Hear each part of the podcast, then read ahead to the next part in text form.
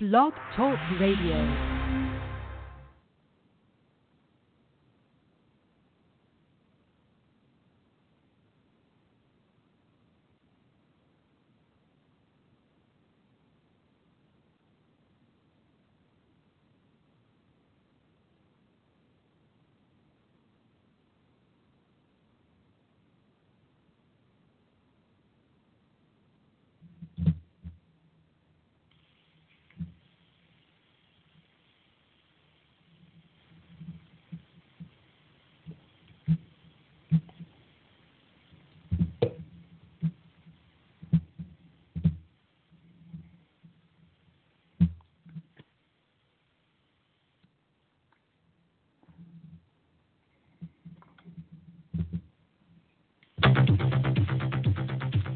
Revolution, featuring your host, HiC Ledner.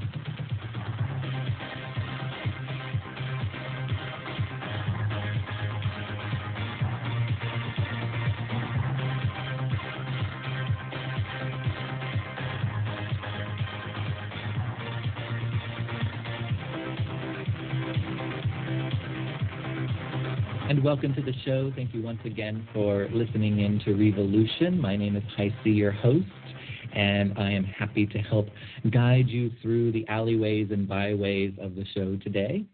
For our roundtable discussion, which kicks off every show, um, I am joined by two new people to the roundtable. My first guest is Linda Wiley, and she is a permaculturist and she is also the host of the Living Well segment here on Revolution. And welcome to the roundtable, Linda. Thank you. And my second guest for the roundtable is Tino Calenda. And he is the astrologer extraordinaire, Prometheus, as you might hear him when he does his astrology update segment here on Revolution as well. So, welcome, Tino Calenda. Thank you. And the topic I wanted to bring today was something that strikes me as a way that we probably don't even realize we live and interact with the people, world, and planet around us. And it's this idea of the difference between living in a way that is interactive versus a way that is transactional. So, just to start off, because those are just some interesting terms to use, I'm going to ask each of you what you think when you hear those words as kind of a, a definition or a way of explaining what interactive might mean, what transactional might mean when it comes to how we interrelate to the world around us. Uh, so, uh, Tino, why don't you kick us off with your thoughts around what you would define for interactive versus transactional? Sure. So for me, transactional would almost be a very one sided relationship. It involves only one person or one party benefiting from the from the relate from the, the communication. So it would be similar to you know trading and bartering systems or maybe how a lot of financial markets work in that it's very rare for uh, the terms to be on you know equal. And there's always there's everything carries a cost.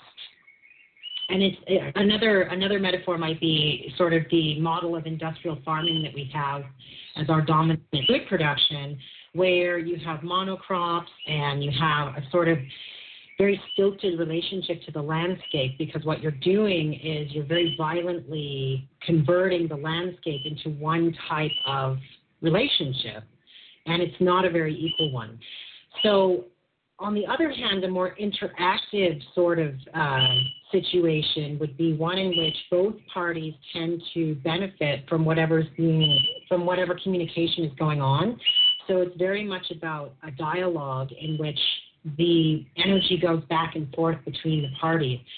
And given that, that Linda isn't sure, I think that's a perfect metaphor because permaculture is built on the principle that um, the food production, or at least you know the farming methods, are integrated with the landscape, and they work with the ecology of the area, and they specifically are an expression of the ecology, and they reify those interactive relationships. So that's the best definition I can give. And, and Linda, what do you think of in terms of the definitions for those terms? I did like what uh, Tino just said there about permaculture because permaculture is definitely interactive. Uh, it couldn't work in a transactional kind of way. And, and from what we've shared already, I see uh, transactional for me then feels kind of like a dead and void, kind of shallow, superficial way of doing things. There's not really a lot of heart or depth or thought or thinking or being present about it. It just kind of happens. And interactive is a way where then energies are shared and exchanged and some other kind of growth and something happens in that way that you definitely see within the permaculture model. Because when you're interactive and plants and herbs grow together and you understand about the the canopy and the pioneer plants and all the different layers and things that happen in an interactive way, we can regenerate and heal almost any landscape. And so that has to be interactive. So I think that follows through onto all levels of the life, actually. Uh, transactional feels heartless, and uh, interactive feels alive. Well, and I think that the way that you just described the different layers, like in permaculture and how they all work together and all that kind of thing, the plants and that and the canopy and all of that, it, it made me immediately think about the way our society is structured. And our society is actually structured in a very stratified way, rather than a very interactive way. Absolutely. So, do you feel that we could uh, describe our culture and society as either interactive or transactional, or perhaps do you feel there's a combination of both? And if so, maybe there's like a percentage you could put on there where you say, well, we're, you know, 20% interactive and 80% transactional, or whatever the percentage might be for you? So I feel that um, the world is more transactional at, at this time, and I, I feel that that was kind of the downfall of how things happened. We, we got disconnected from the interactive, integrated reality of life into separate components, and we nothing happens in the, the same way. That's why it's not alive and, and vibrant anymore in many ways, because so much of that aliveness in the interactive, integrative combination of community and plants and animals and everything together in harmony is lost. Um, I'm I'm more apt to agree with Linda on this one because uh, I would say that it's honestly about an 80-20 split across the board. You know, 80% because if you look at so many of our cultural institutions, uh, from banking right up to how right up to how sexuality is expressed, it's all very transactional. Um, you know, we, we no longer have economies that are reflective of a, of a cultural matrix out of which they emerge. They're not reflective of the local ecologies and the local resources of the land base that they are in.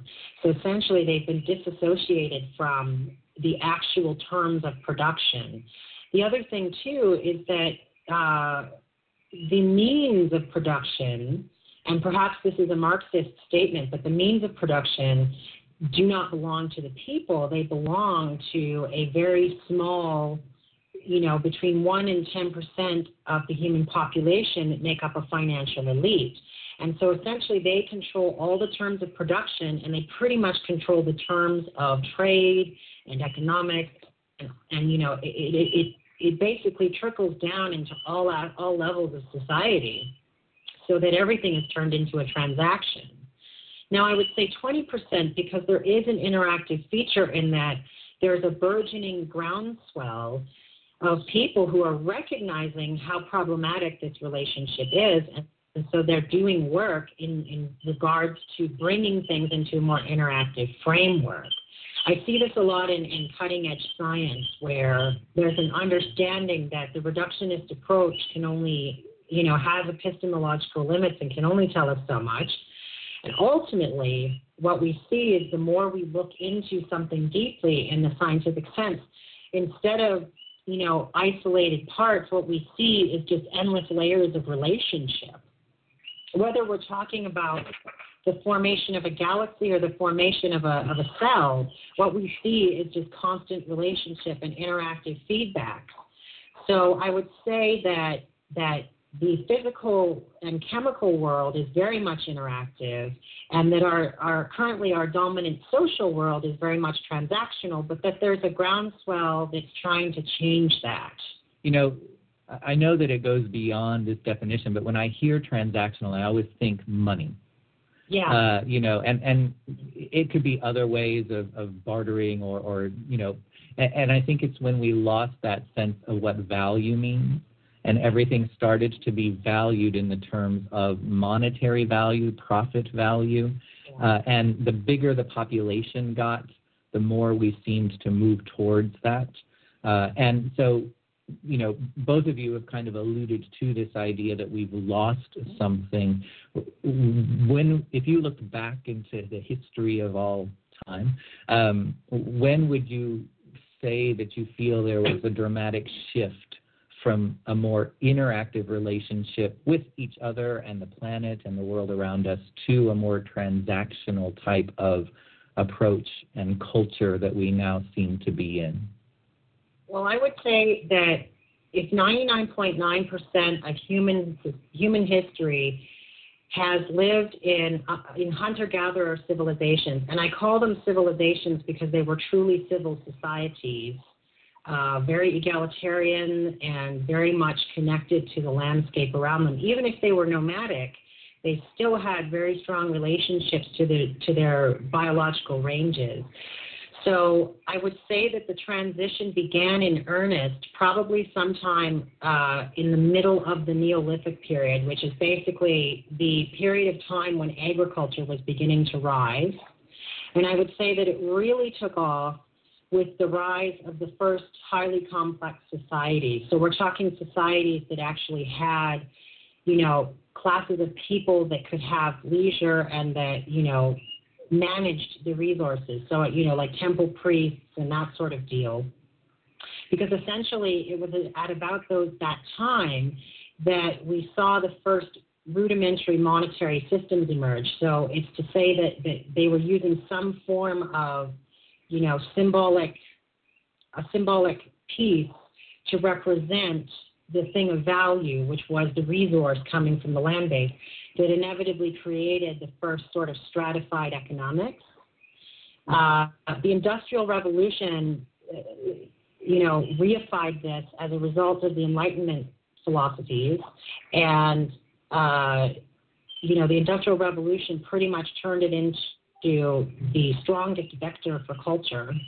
And then from there, I would say that it really, really, really began to turn everything transactional maybe just less than 40 years ago with the rise of neoliberalism, which is the idea that a market can provide for human needs and necessities and that, that it's the market that determines justice and law and policy. And it's been a dangerous precedent because essentially what we've seen because of it is things like trickle down economics, the rising uh, inequality that's been so problematic, and uh, just a great deal of the the you know uneven distribution that has been so present and it's by far probably one of the most dangerous philosophies we have because it's quite literally killing us and that's speaking from a public health perspective.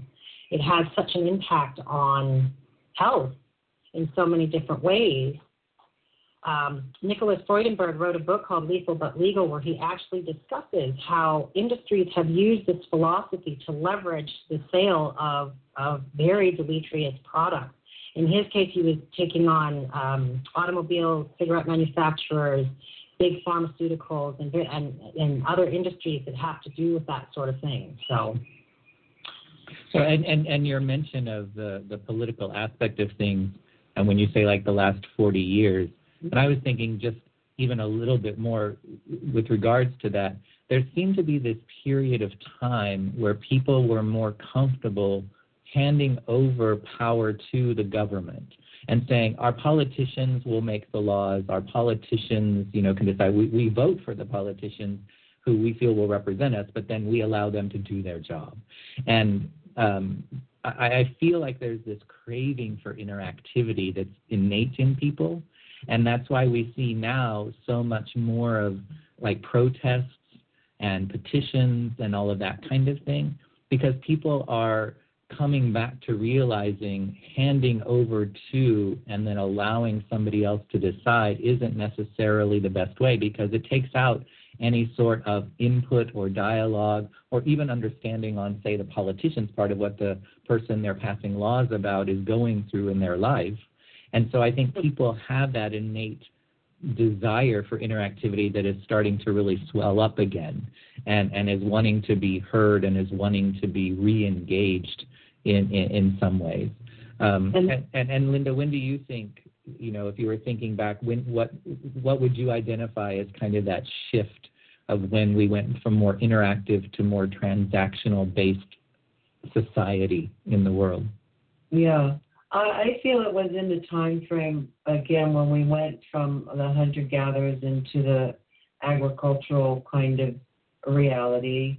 Um, I feel that in, the it, it might have started some then, but the age of enlightenment to me, which was really the age of endarkenment, where science became more powerful and more important than the heart, than the spirit, than the connection with nature and these kinds of things, I feel this is where, uh, for me, the split came between transactional and, and interactive. We lost that, and we gave our power away to these people who we thought knew more than than us. Oh, why we will leave it to the lawyers. We'll leave it to those that know. And that was when we really lost our way too, and lost our power to speak up and say, hey, you know, wait a minute.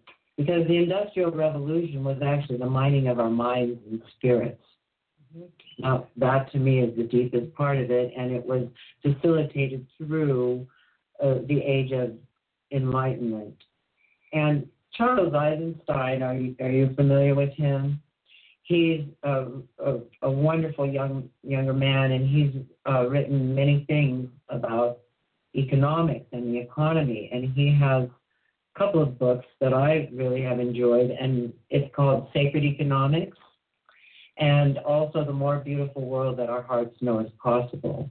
And all these things involve what a transactional world doesn't have to me deep inner looking, understanding about judgments and prejudices and where they came from, and how many of the thoughts we think are not our own, but from the program manipulated world, which seeks to separate us and destroy this interactive, connected, integrated world that really is the truth.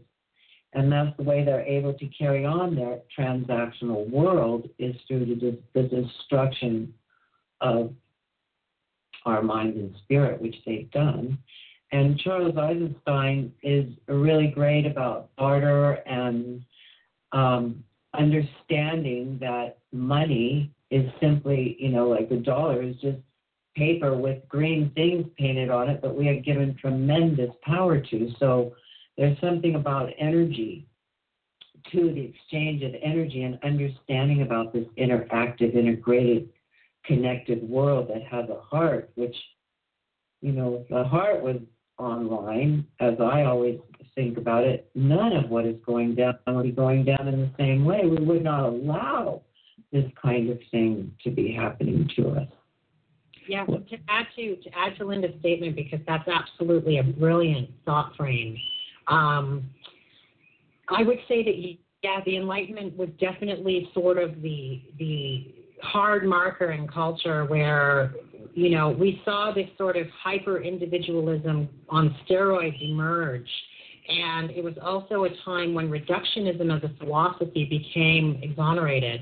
And what's mm-hmm. interesting is that as we're moving forward and so much of this new awareness is emerging, permaculture and various other things, science itself is beginning to shift into a new paradigm, and it is recognizing that reductionism can, is only useful in certain contexts.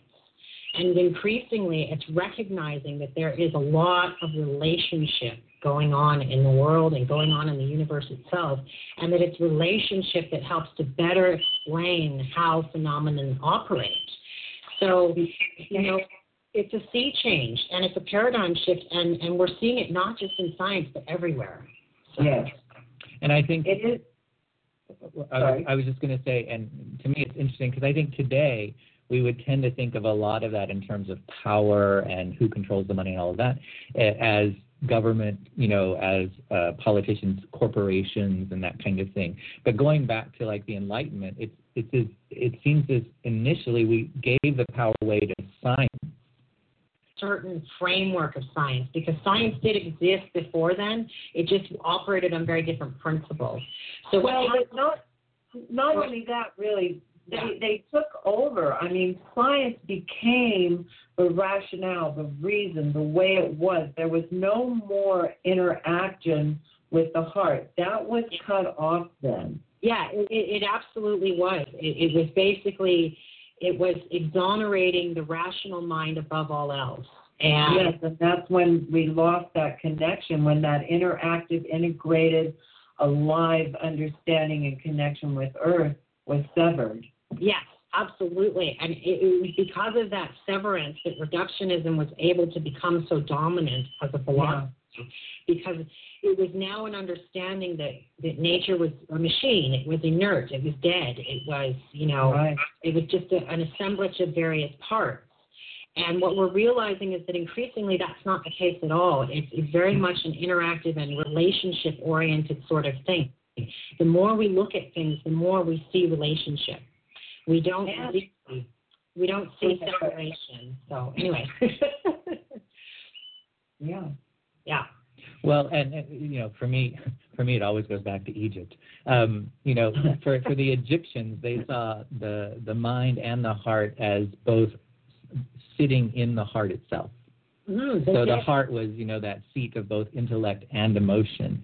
And I feel like what you're talking about with like the enlightenment is the split where the intellect was taken out of the heart. Yes. Yeah. And that also meant when I was saying, you know, we, we that's where we started to really give the power away to science in a general statement. Right. Um, that it meant we lost the interactivity with our own inner voice, our own intuition, yeah. you know, our own personal gnosis, if you will, yeah.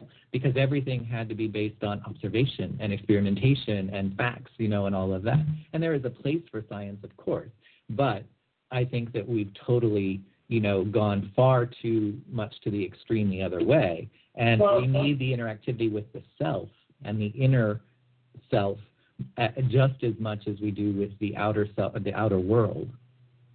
The heart is the main organ of perception and truth. And it connects up with the mind, then the mind body uh, heart soul connection works in the proper function. But what happened is the brain, the mind, got elevated into the kingly state as the all seeing, all knowing, all everything. And without the heart, we only have a transactional reality is how I see it, and, and we we don't have that interactive anymore. And Linda raises an interesting point because you know a lot of a lot of contemporary neuroscience is showing that the rational process in the mind um, is only the only way that that a rational process can work within the mind is that there has to be an emotional framework for it. So you cannot cut off the organic uh, understanding because it is through passion and through a sense of deep love that rational rational thought is able to emerge because essentially rational thought emerges when we recognize that there's there's something at stake if we don't think rationally about it. So for instance you know we have, if we don't think rationally about a lot of the crises that we're facing, especially climate change, and come up with, you know, really good policy to address these issues, you know, it's the difference between extinction or apotheosis for our species. So it's it's really important to understand that rational thought processes absolutely have to be based in the heart because essentially it's the only way they work. And this is what evidence tells us. You know, absolutely. When you look at the world today, you can see there is no heart out there. Yeah, it I mean, heartless place. Yeah, it is heartless, and I just that's my main little thing these days about the heart because without it, the rational thinking mind, the you know scientific something, it's empty. If you balance it with the heart, like the natives, you know, they they went out into the woods. They heard the plants speaking to them. They understood what it was to do. There was love. There was connection. There was communication, and that's the truth of life. Yeah, absolutely. Life is relationship. Absolutely. Yeah. Yeah. So as we move to a close of our conversation and not wanting to end on a hopeless note, um, and, and, you know, we have that saying that most people are familiar with that if you want to change the world, you change yourself, or change begins with me, or however it gets said. So, what would be you know, something that you might suggest to people that they could start to do on a personal level, which will then expand out to affect the world around them? to move themselves from a more transactional mindset and conditioning, because I think part of it is important. People have to just recognize they've been conditioned a certain way to start then changing that within themselves. Um, what would you suggest as, as a, a, tip for them to start moving from a, tra- a transactional mindset and way of operating and seeing the world to a more, or coming back to a more interactive perspective and approach to themselves and the world around them? I would say what, what Linda mentioned uh, prior to the conversation starting. Uh, the thing about attention is just pay attention. And really, what that is is that we, so many of us walk through our daily lives mindless of, of the world around us. Uh, we're thinking about other things, or we're we're rehashing, you know, um, advertising jingles in our head. Like I, I'm amazed that people can remember the McDonald's advertising jingle, but you know they can't tell me what their front porch looks like. So really, it is being present and attention, bringing attention to the world around that surrounds you, the envelope that you live in, the thing that en- envelops you and supports you.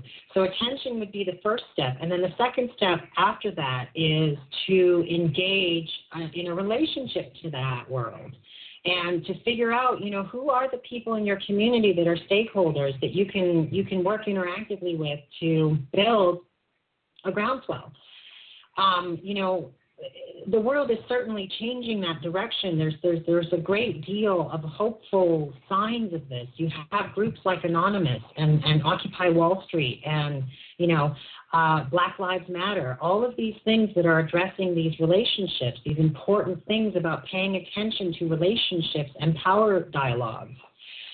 So I would say that's a great place to start. Is just start being attentive. And, and I think that brings up a really good point in that um, all of the things that you've just said really are about like if we think of Black Lives Matter, for example, they aren't just you know making sure that they write op-ed pieces that get published.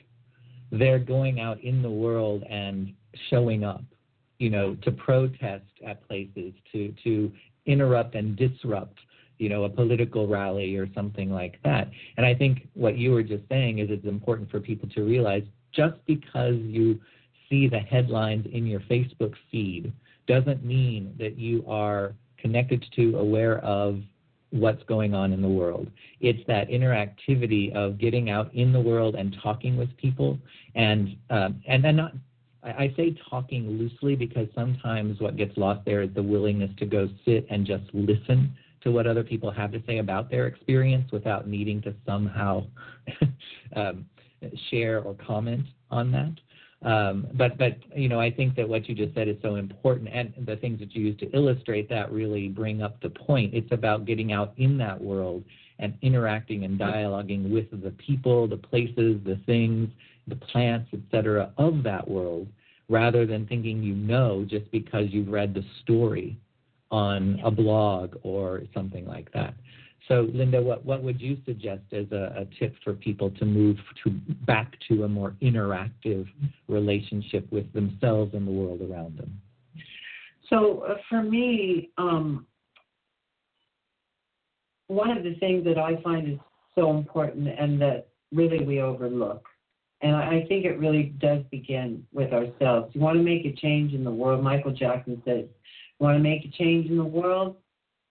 Look at yourself in the mirror and start there kind of thing, you know? I think that mostly going out in the world is great, but if we go out into the world full of all of our false beliefs and all of the patterns and all the bullshit or BS or whatever it is kind of thing and all our stories and all the false things that are within us, we're not really doing the job in a way that I feel uh, initiates the change because for me, interactive is from deep within. Transactional is superficial, shallow on the surface.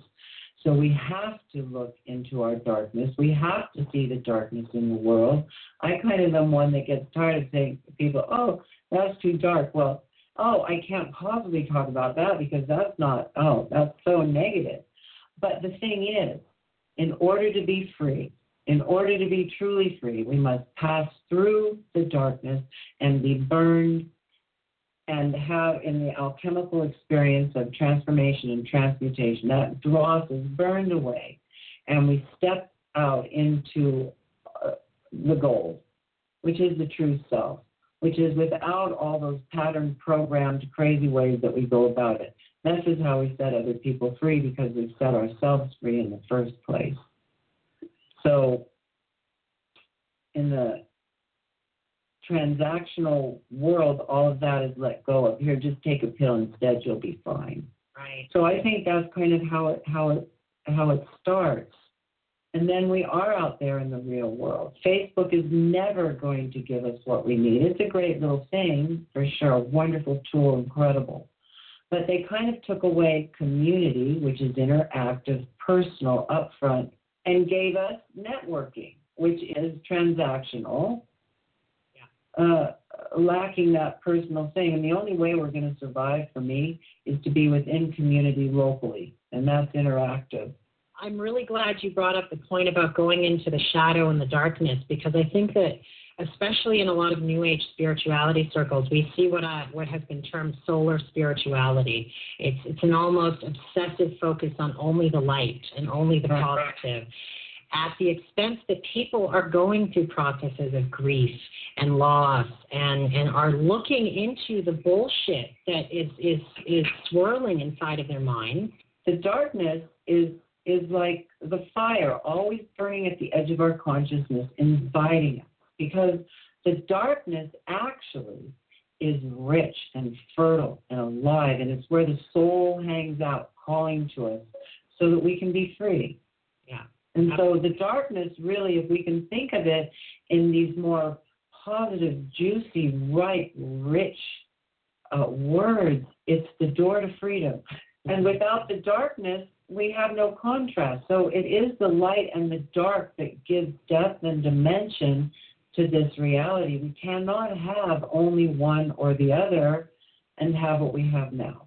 Yeah, absolutely. Because otherwise, everything remains superficial and, you know, and transactional. It's never about standing one or the other. It's about us standing together as equals in the truth of our common humanity. I mean, all humans need the same kind of thing, which yeah. is love and acceptance and care and compassion. These are the things that are interactive, where transactional misses all those things. And that's a perfect place for us to finish. Okay. because that was that that was a uh, that that that's a perfect aspirational place for us to finish in terms of the things you just mentioned for us to remember and come back to. Um, you know, and so I certainly want to thank you for a very stimulating and interactive roundtable. You see what I did there? Uh, and hopefully, for those listening, it has simply triggered a thought process. You know, it's not about having the answers, it's not about needing to see a result. This is not transactional in that way. It's designed to just engage the process and engage the dialogue to hopefully open it up to continue and be broader than what it might have been before. So, thank you to my guests, to permaculturist and Living Well contributor here in, on, Revo, on, on Revolution, Linda Wiley. Thank you, Heidi. It was great fun. And to astrologer and contributor as well to the astrology update here on Revolution, Tino Calenda. Thank you. It's been fun. and for those listening, stay tuned. Coming up, we'll have my interview with two of the people that did the AIDS LifeCycle this year, both of them first timers, and we'll hear what it's like to experience something like that and what motivates somebody to take on that kind of challenge for the first time in their lives. Stay tuned for that. If you'd like to get a reading during the last part of the show, then you can get into the queue now by either Skyping in from the show page or calling 646 716 5510. So stay tuned, and we will be right back here on Revolution.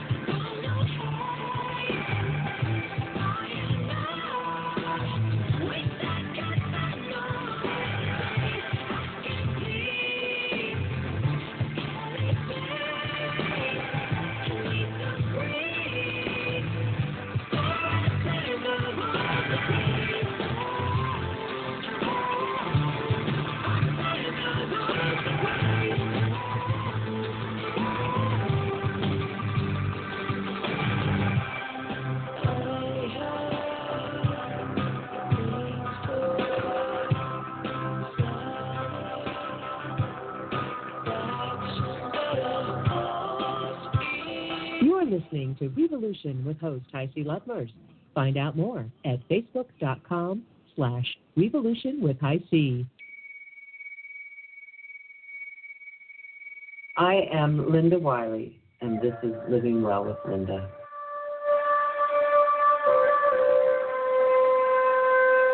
Your monthly guide to the well being of your body, mind, and spirit. It's about an alternative approach to life, healing, and living well in our changing world. Food is alive. It is a being. It is a sacred being. Food is not just our vital need, it is the web of life. Vandana Shiva.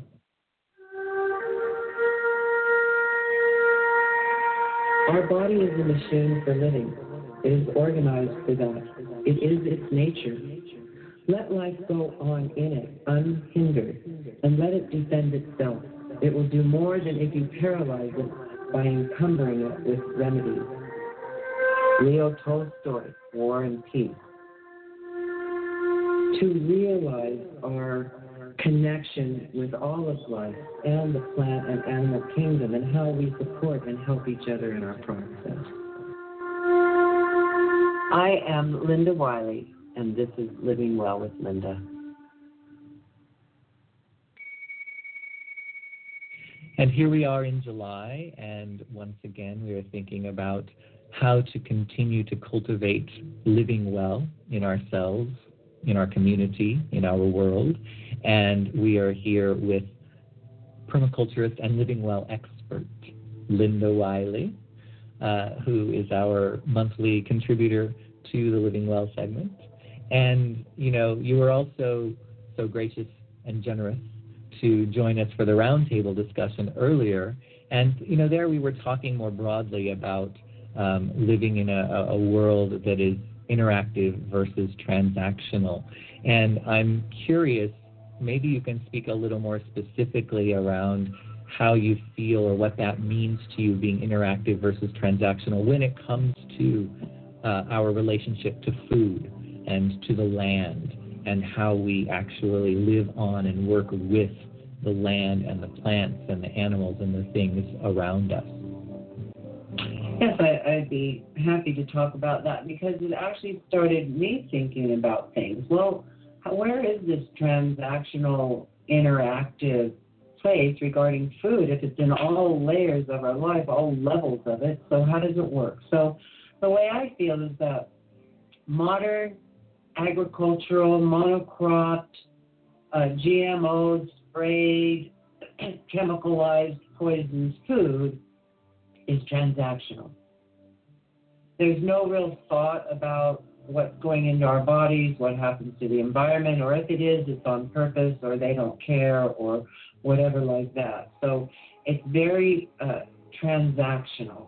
It's about getting as much money and profit as they can without caring about any of the effects on the environment or the humans or the animals or anything like that. So when we approach food and eating in a transactional way, we have obesity, we have high blood pressure, we have all the sicknesses, all the malnutrition, not well nourished, depleted food, depleted souls, depleted bodies, depleted minds. And this is the transactional world. So when we can realize this and take responsibility and start to interact in an integrated, interactive way, we heal the earth and we heal ourselves. And that's because we're actually touching our food. We're touching the earth. We're inviting our energy, and then the earth with the plants and whatever it gives for food is also interacting with our energy. And that is the give and take of life. Because nature also benefits from our giving as much as we benefit from her giving. So, reciprocity is a really wonderful word when it when it comes to food. And reciprocity, when we understand how there is the give and the take, and what goes around comes around, and we see how nature works in this way too, there's a, something that naturally happens, and that's the great Thanksgiving. And we are grateful, and we have gratitude, and we see the beauty, and we understand this, and our energy and the energy of the earth and they intermingle. And this is what enters into our body. And we have life. Interactive, integrated living is life.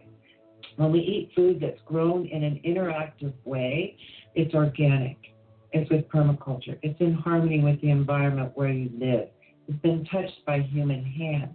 Your human hands. It's even best if we grow our own food because through are touching the soil and loving the plants and communicating with them and sharing our space with them, they are able to gather from the cosmic forces or uh, all the health and well being that our own specific body needs. This is the beauty of, of an interactive world is that we each know each other and we can give to each other what we need. Plants need our love and care, and in response, they give us health and well being. This is interacting. And so, as the world changes around us and we start to see the lies of the transactional world, we can bring together within our own selves an integrated, interactive world that shares health and truth and life and love with each other and all, things. And so that's, I think, the best place to go for. The best goal, the best challenge and opportunity for us as a species is to become interactive once again. And, and you know, and, and something that you were talking about there is, you know, right at the heart of why I chose to be vegetarian, because it was more of an energetic thing but you know it's it's i don't need to ingest and take in the way that the animals are raised treated killed.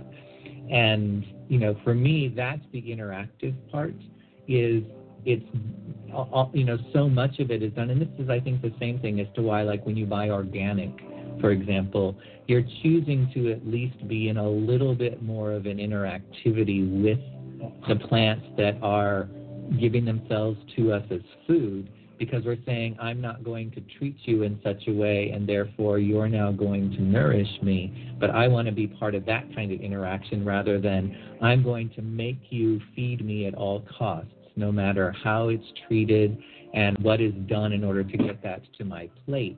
I to- I'm much more about just be conscientious about what you're choosing to eat so that And you are having that relationship with even what you put into your body rather than being um, unaware and, and unconscious uh, in the way that you operate.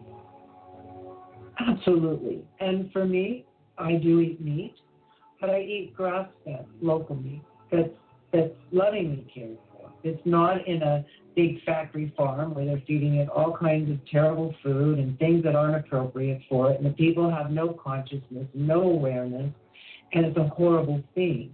I totally agree with that. Um, and so it's with all food because transactional food is also full of preservatives and additives and artificial colors and all these kinds of things that the body doesn't need and that absolutely compromises the health of us and the planet. So it's very important to be aware and conscientious to read the labels. Where does this food come from? Is this chicken sent to China to be processed over there, flown on an airplane, polluting the environment for a process with who knows what kind of chemicals and whatever, and then flown back here to be eaten and bought by us? Now, that to me is total and complete insanity. That makes no sense on any level whatsoever. That is the transactional world run amok, gone, gone insane. Okay. And I think that some of this points to our total fear of death and willingness. And I know that this is going to sound odd initially, but it's just ultimately that's the greatest interactive process that we go through in our lives is death. And whether that means our own death, I mean, that's quite the interaction there, but it's also being present when someone else dies or the acknowledgement of and seeing death as a reality. And in our food culture, everything is done for us to never see anything about, in some ways, not even the life that it lives, because we're unaware of how it's raised, et cetera, and treated, but also then we don't see how it's brought to death. It, it just becomes this item on a menu that we order that shows up prettily presented on a plate.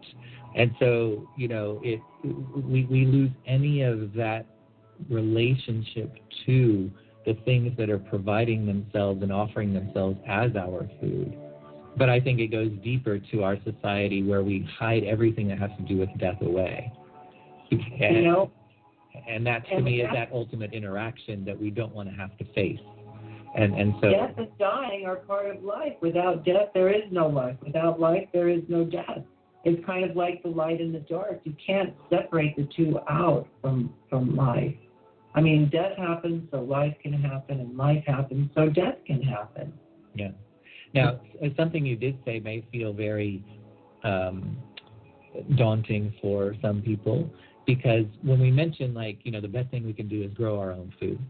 Now, a lot of people aren't necessarily in a place or a position to do that, whether it's knowledge of how to do that or whether it's you know, where they live, they wouldn't have any place to actually do that. And so I'm wondering if you can offer tips because it may not be that we have to raise our own livestock and grow all of our own vegetables and everything else. Yes, but no. maybe having some little thing that we grow for ourselves that we can add to the food that we consume can be important. And maybe you can give a, a couple of suggestions for people, even on a very limited space, budget, or knowledge, to, to be able to just do something themselves that can bring that touch to the things that they eat and consume and prepare. So first, I want to say that I, I don't even think that we have to grow our own food. What it's about then is being present and aware of what it is that we're taking into our bodies. So that we don't buy transactional food, we buy integrated food. We buy food that is, you know, as we have shared, whole and healthy and alive and grown organically, and we touch our food. So well, and, and isn't that isn't that the interactive part? Just stopping yes. long enough to ask the butcher, where did this meat come from?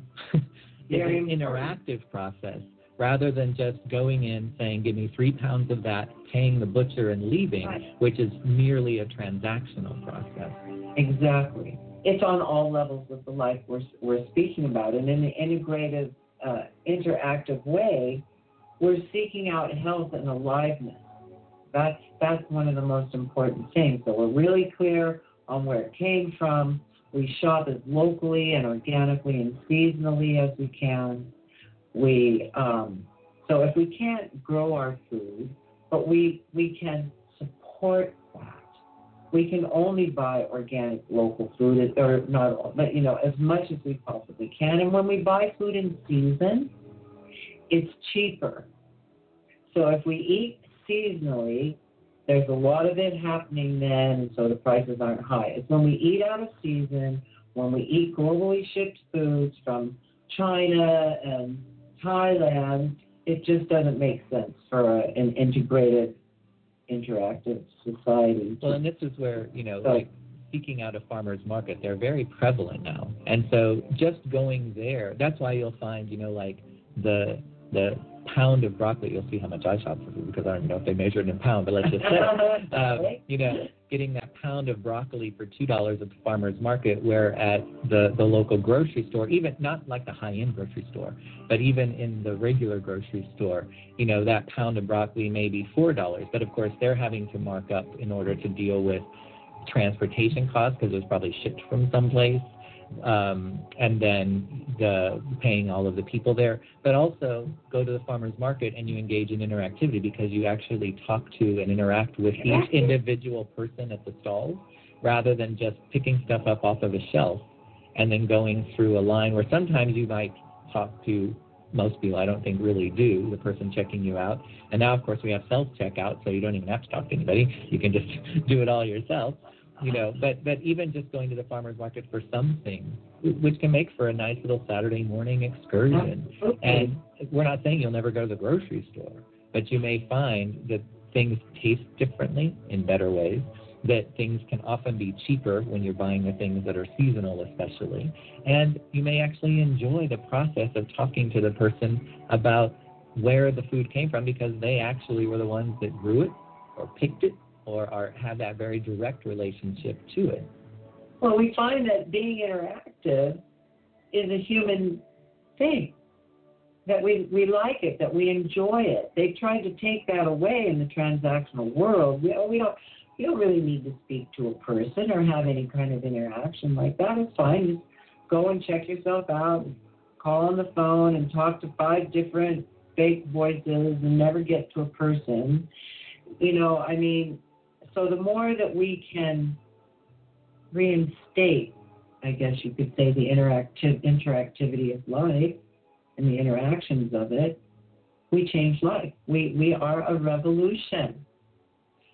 So if um, if somebody did want to maybe just grow something for themselves so that there's always just that little personal thing they can add to the meals that they make for themselves, what might be a tip or suggestion of something that is easy for somebody to grow in, say, an urban environment, living in an apartment, uh, or even a suburban, uh, you know, environment, but maybe they just have a small little patio area or something. I'd say herbs are a wonderful thing to to to grow. They're pretty easy. They're hardy. They're perennial. Herbs are wonderful. They add so much spice to life. They add so much health to life. There's so much intrinsic good in, in our culinary herbs. They're really medicinal herbs. And uh, so I would suggest growing herbs, and I would suggest lettuce. You know, lettuce is something that's really easy. Kale, chard, things like that. They're really hardy. They come back. They're easy to grow. Extremely nutritious. Having some sort of raw something with every meal is really pretty important. Uh, and as we do every month, is there anything that you've come across, whether it's books or videos or things that you might want to suggest and pass on to people to check out? A couple little things, a couple little tips, a couple little recipes. So it is proven that being out in nature heals the body, the spirit, soothes the soul, soothes the mind, the nervous system, a beautiful place, a necessary thing. And it, it goes right along with what we're talking about because transactional really isn't about nature to me.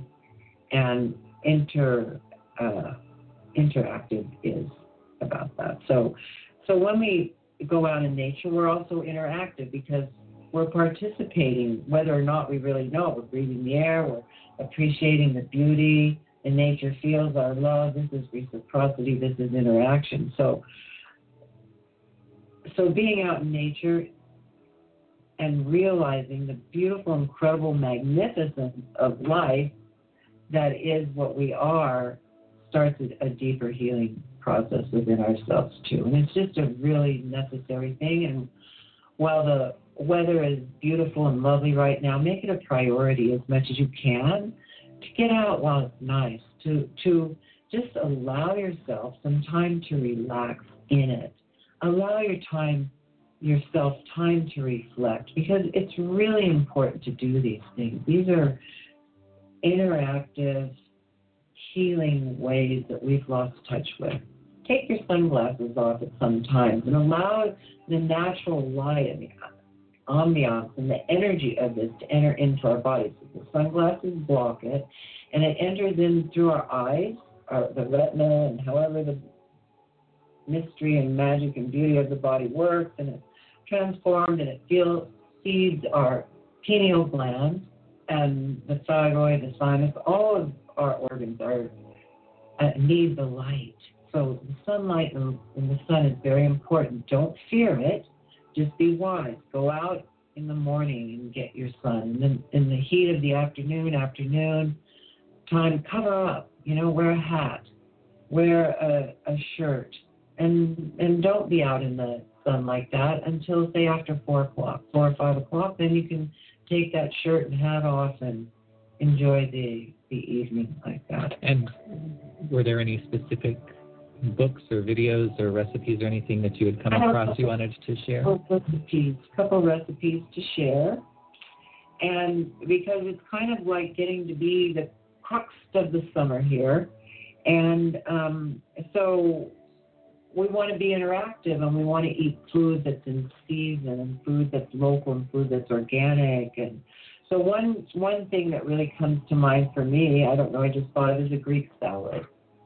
And it includes all the things I think that we really love about summer tomatoes, peppers, basil, feta cheese, tomatoes, and cucumbers, and red onions, and red bells, and green bells, all diced up, chopped up, nice bite sized pieces, and Kalamata olives, red wine vinegar, chopped garlic, salt and pepper, julienne basil and toss that up. And it's, it's just a lovely, refreshing thing to eat on a summer afternoon.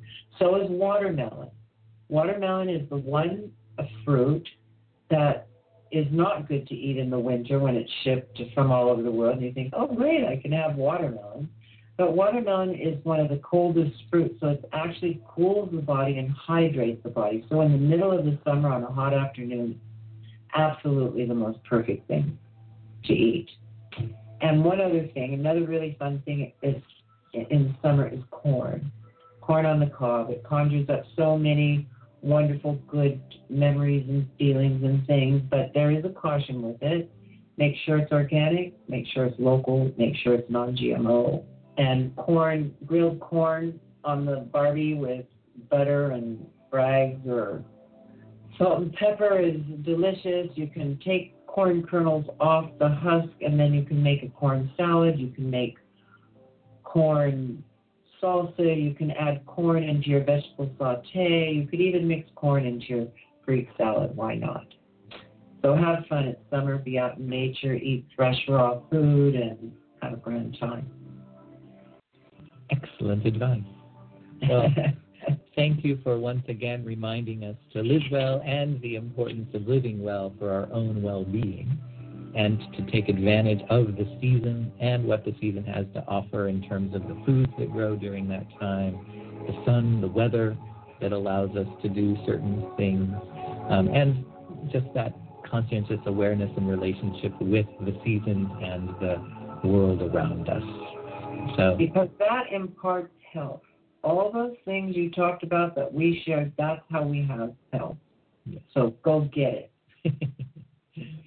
well, thank you, Linda Wiley, for once again sharing your wisdom and experience with us, and we will look forward to finding out how to continue to live well with you next month through our evolution. And remember, it's only a dream. It's only a dream. It's only a dream. It's only a dream. It's only a dream.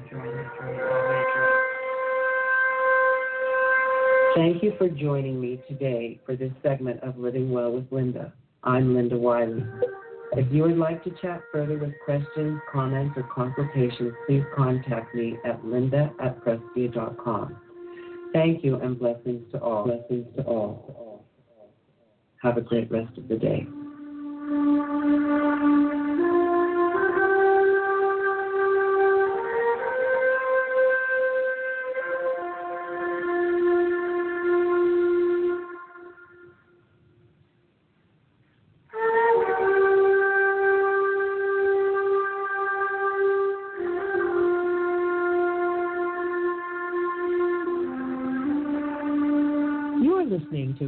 With host HiC Ludmers.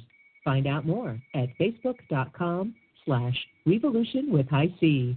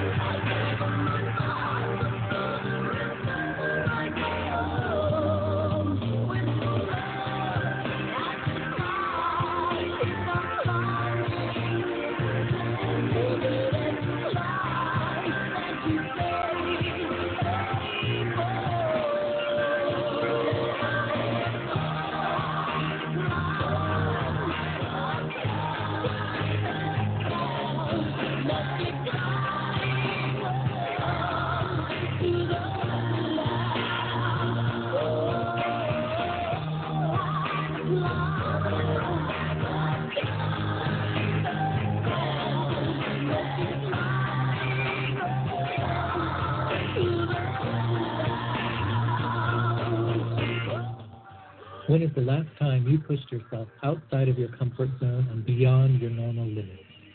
Have you ever wanted to do something that was both incredibly challenging, deeply fulfilling, and supports a cause you believe in all at the same time?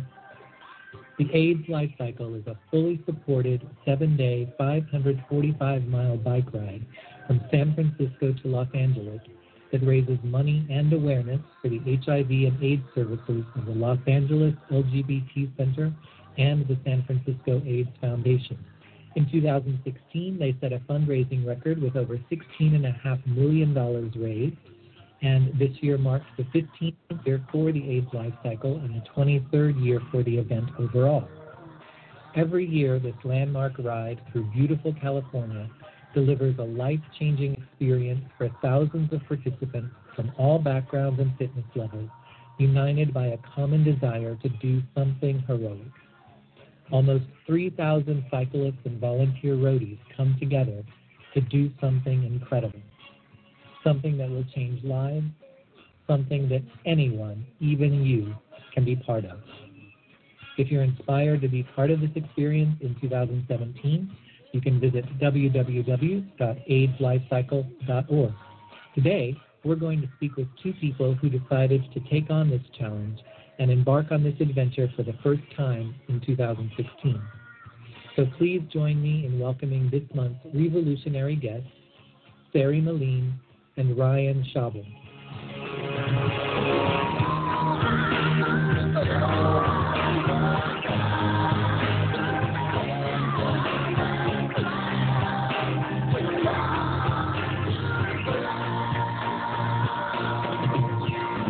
Welcome to the show, Ryan and Sari. Thank you so much for joining us here today. I'm extremely excited to hear some of the tales and tattles of what happened for you during the week of the AIDS life cycle. Thank you. Mm-hmm. so let us, I know it's very cliche, start at the beginning. And I want to ask what is it that motivates someone to take on such a an undertaking uh, of a ride like this, where you're going to say, you know, I think I'm just going to go and sit on a little bicycle seat for seven days in all kinds of weather, going up and down hills with thousands of people, and then at night I'm going to sleep on the ground and have to trip over who knows what just to get to the bathroom in the middle of the night and then mm-hmm. hope I get up and can do it all again the next day. So, what what was that initial motivation or or catalyst that said I'm going to do this?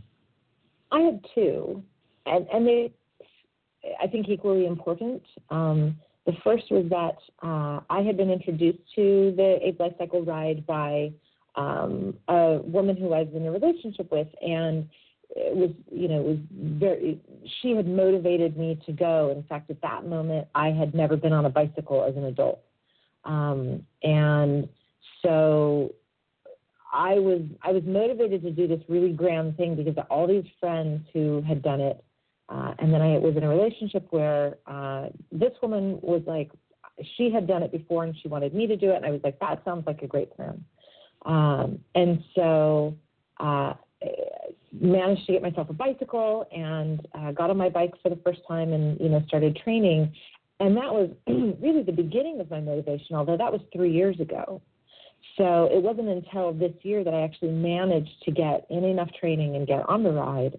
Um, but that was really my first introduction to AIDS LifeCycle was watching my other friends do it, uh, and then and then having somebody who I was very close with saying, I've done it. It's cool. It's awesome. You should do it too. Let's do it together. So that was my first piece of motivation um, originally. And then what prompted me to to really get in and fully commit this particular year um, was my best friend who had also done the ride in years past and is also HIV positive and he, for a number of reasons, could not go on the ride this year. Um, a lot of health issues had come up for him, and um, and so my my really deep rooted motivation to do the ride this year was that he couldn't, and so I wanted to go in his you know in his place on his behalf, and so um, that's what really prompted me to get into it deeply this year and and actually commit all the way to going. I had heard about the ride from one of my friends, um, and that's when I was introduced to it, but I hadn't really thought I would ever do it. And uh, I also briefly dated somebody who had done the ride, and he was just telling me about how he loved the ride. He had done it twice, and it was a great time for him. And at that time, I was swimming a lot, and I needed a new way to um, work out, basically.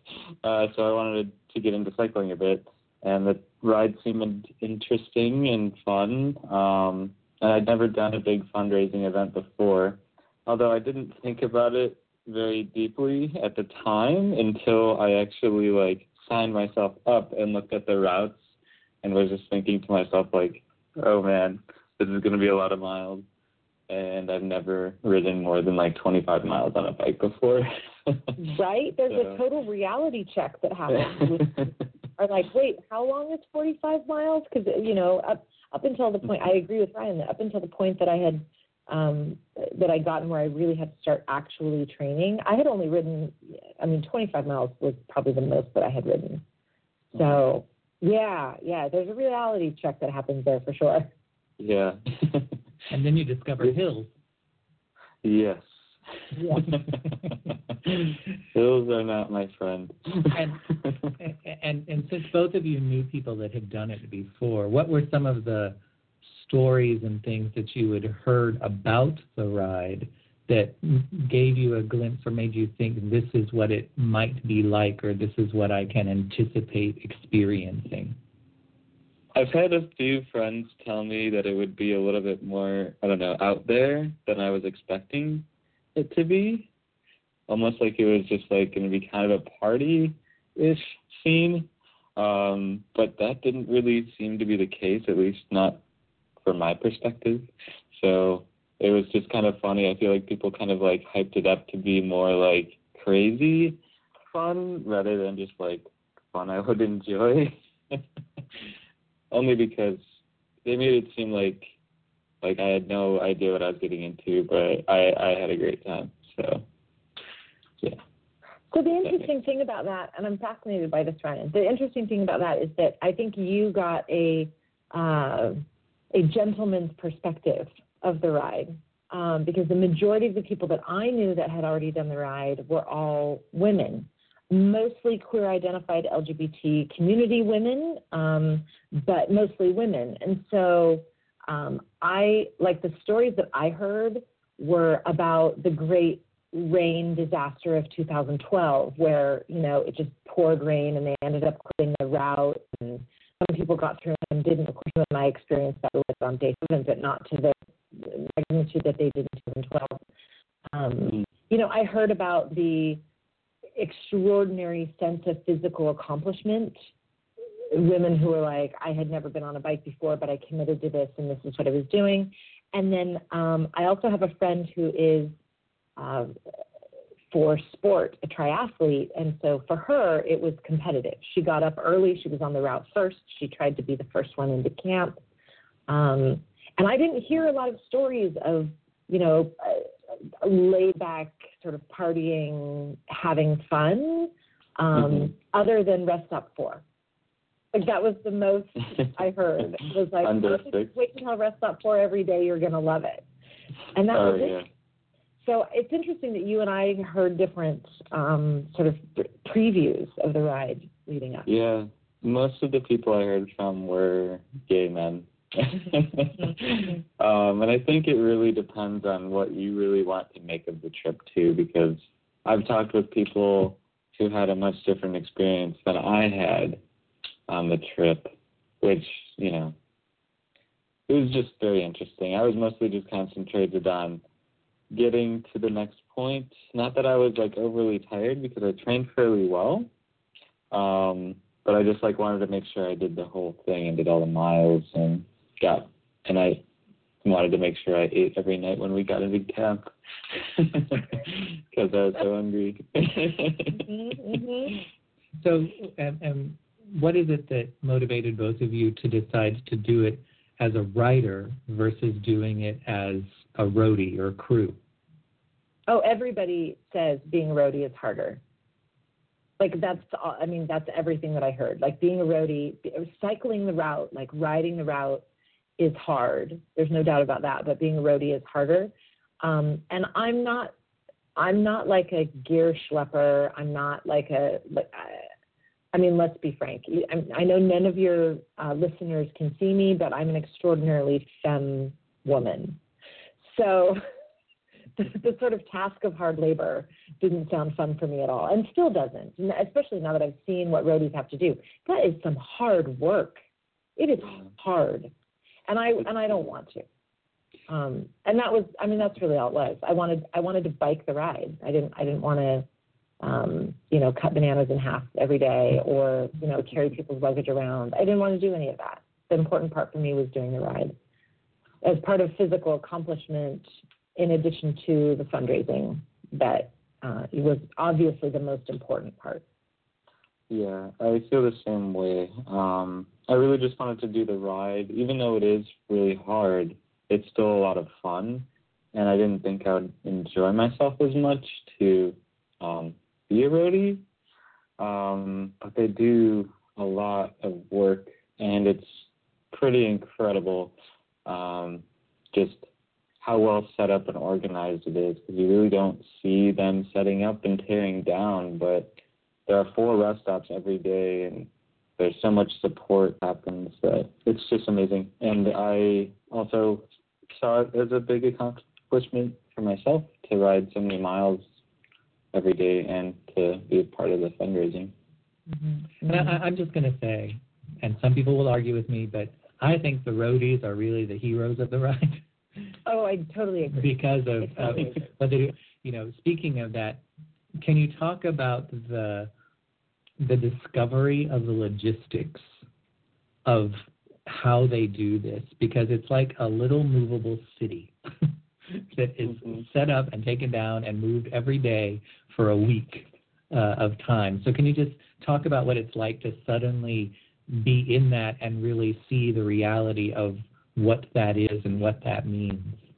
So when I the first day on the ride, I was actually a little nervous to like hand over my bag because I'd been warned like they get really annoyed at you if you forget something in your bag and you have to ask them to get it, which is totally fair because I have a bunch of bags to do it. But I was really nervous also because I'm like I'm giving up this bag and I'm trusting them with like all the things I need for these seven days. I was like, okay, there you go.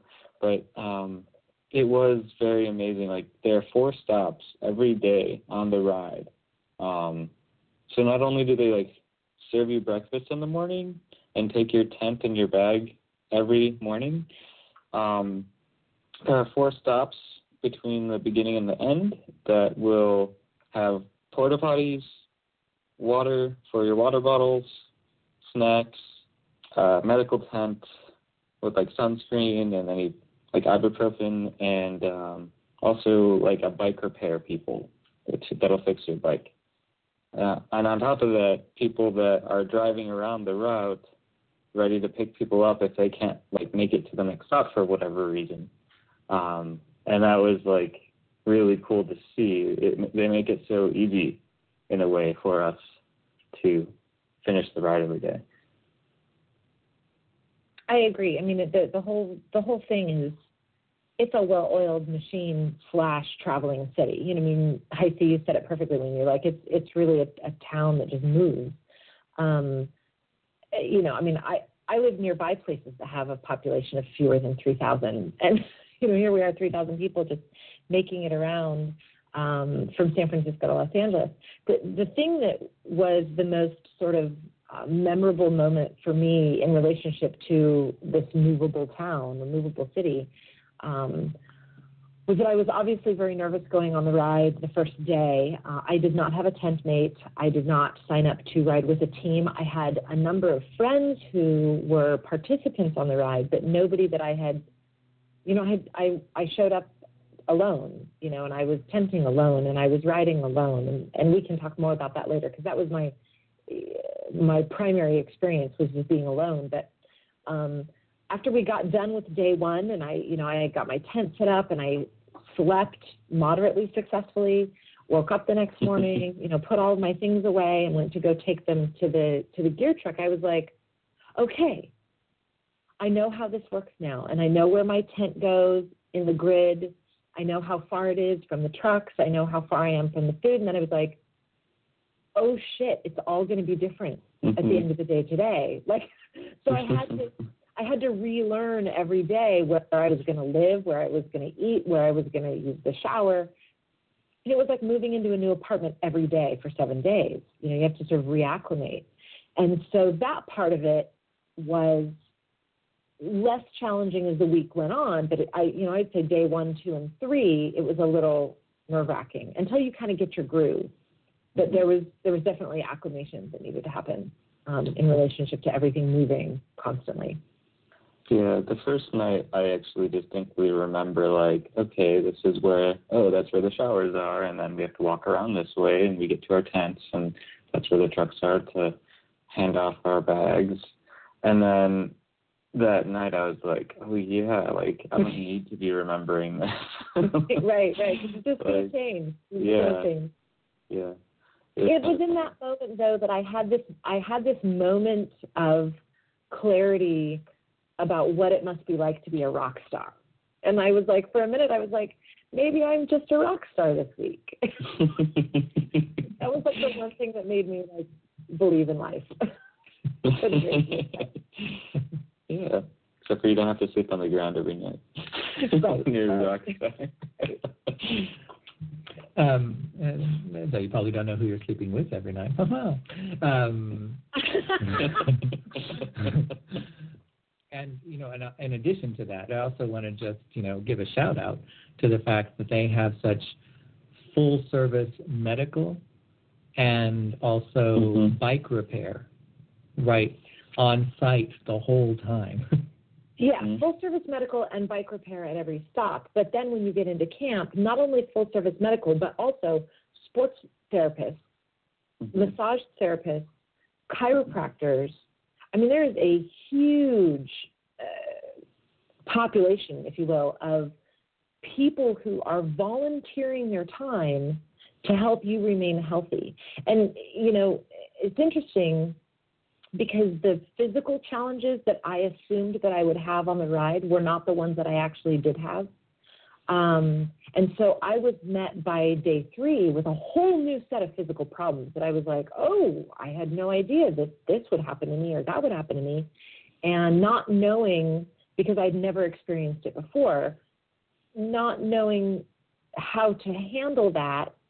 You know, you walk into the medical tent, you put your name on the list, and 15 minutes later they call your name, and you're talking to either a doctor or a you know or a massage therapist or a chiropractor, and they have the information to help you get better, mm-hmm. and that was really incredible. So that's probably the one of the greatest sort of miracles of the ride to me is that they have people who volunteer their time to make sure that we stay healthy and finish.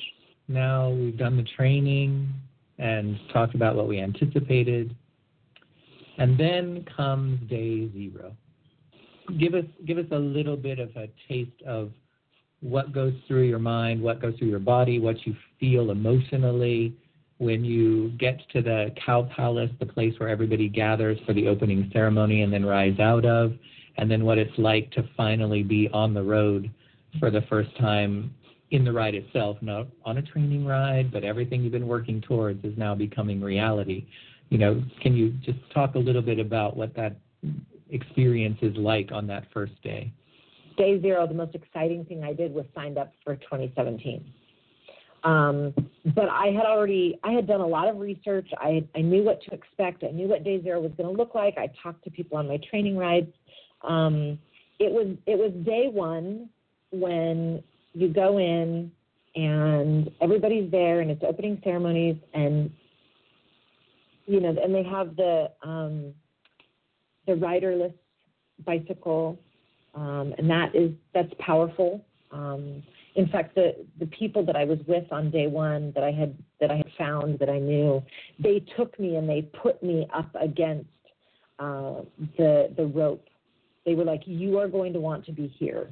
You are going to want to be close to this and see it, um, and we want you to be close. So we will step back several people deep so that those of you who have never done this before can experience this." And that was really wonderful. Mm-hmm. And then you go and you get on your bike and then you ride out and there's people and they're cheering for you and you get you know, you get like a mile or two out and then like holy shit, what have I just signed up for kicks in. You're like, Oh, I guess I guess I'm really doing this. Like this is this is real. Okay. And and and I just settled in, you know, I just sort of took a deep breath and tried to find the most comfortable thing about riding my bike and figured I was just going to do this, exactly this, for seven days. It was in those first few miles that I really had to grapple with the awareness of what I had committed to and and then also uh, really get into my soul about why I had made this decision. And what it was that I actually had create. You know, what change am I creating? You know, I raised seven thousand dollars, and you know, what was that seven thousand dollars going to do? And who was it going to help? And who was it going to affect? And so that was my my day one was really spent. Those first few miles were really spent making peace with the fact that I had done this absolutely insane thing. And then I got a flat tire, and then I changed everything. On day one? That was the beginning. Uh, that's rough. So, I kind of have a story that goes along with my day zero. So, on day zero, you are basically just going to Cow Palace and dropping off your bike and going through all of the like information stuff and introduction stuff. Um, so I rode with a team, and the plan was to meet up there around I think it was nine or ten in the morning um, on Saturday. So I had a friend drive me up with my bike, with my suitcase because I was staying in the city overnight for the following day, for day one. And um, so I go up to the city, drop off my bike, meet up with my teammates, and then I realized, oh shit, I didn't pack my cycling shoes with Oh, no. my, with my clips, like on my cycling shoes. And I'm like, oh my gosh. And I live in the South Bay. It's like an hour drive ish, and it's not that bad. But I didn't, you know, I had driven up here and made plans to stay over. So I call my friend. He says he can't find them, and I'm freaking out. So I get a ride from my teammate back down to the South Bay, trying to look for these shoes, and I can't find them.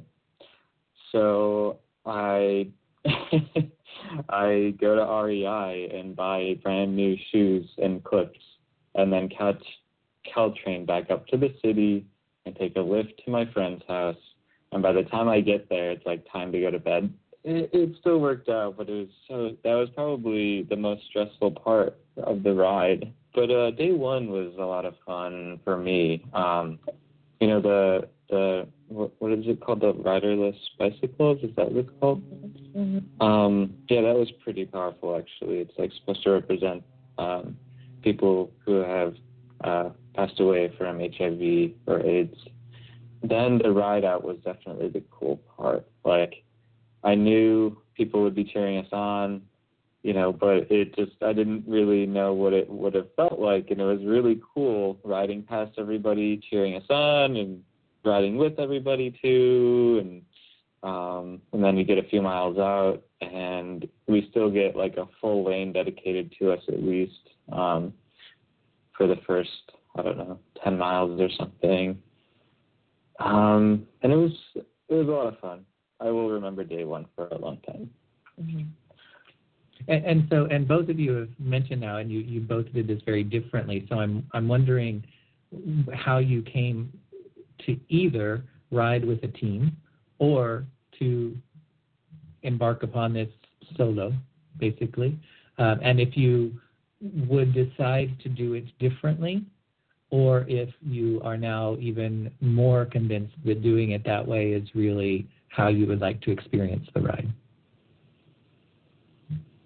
Um, so I decided to ride with the team. When I had signed up, I, I just signed up alone and figured I could rely on my friends, you know, who had done it in the past to just let me know what to expect and how to prepare. Um, and I did some training rides in the South Bay with Awesome Ahead. Uh, but I had gone to a um, a barbecue in the South Bay with uh, just uh, social barbecue with a bunch of um, uh, gay guys from the, around the area, and um, I had told them that I had signed up, and they said they had a team, and I said, okay, I'll join you guys, and it's been a good experience. I've met met some really nice people from my team. Um, however, I'm not sure if I'll sign up again with the team because coordination with the team could be difficult. I didn't really get to do a lot of activities that I wanted to do with my team, um, so it kind of just made it another thing to keep, pay attention to. Um, and I think I'll try to either go it alone or you know, potentially do it with another team. I'm not sure. So I had exactly the opposite experience. Um, I didn't ride with a team. I didn't. Um, there was so I live in the far north end of the North Bay. I live in Sonoma County, which is uh, a good hour north of the Golden Gate Bridge, and there was not a team in place up here that I uh, felt aligned with. There was only one team that I knew of, and it was um, out of it was a group of people that all attended the same uh, non-denominational church group, and that didn't really resonate with me. Although I loved those people, I didn't necessarily want to be part of that team. So I trained with a group of riders who all were teamless, plus this small team from the church, and um, so when I got on the ride, I didn't I had some camaraderie with people that I had trained with, but it was, you know, there's 3,000 people there. You don't, there were people that I knew were on the ride that I never saw. In the entire seven days, I did not see them once. Friends of mine who were on the ride and we did not see each other. Um, so, in that aspect, I think that the team, uh, the, the, the team aspect would be nice because at least you know that you know at a certain time you can go here and you can be with your people um, but I, my experience as a rider without a team was incredible, um, and that was a very difficult thing for me. Um, I'm a highly social person. I thought, you know, I I thought I would go on the ride and I would um, make 20 new best friends, if not 40 or 100. And that's sort of the way that I operate. I'm, I'm, I feel very comfortable going places alone because I know that when I leave, I will have met new people. And that experience didn't happen for me on the ride.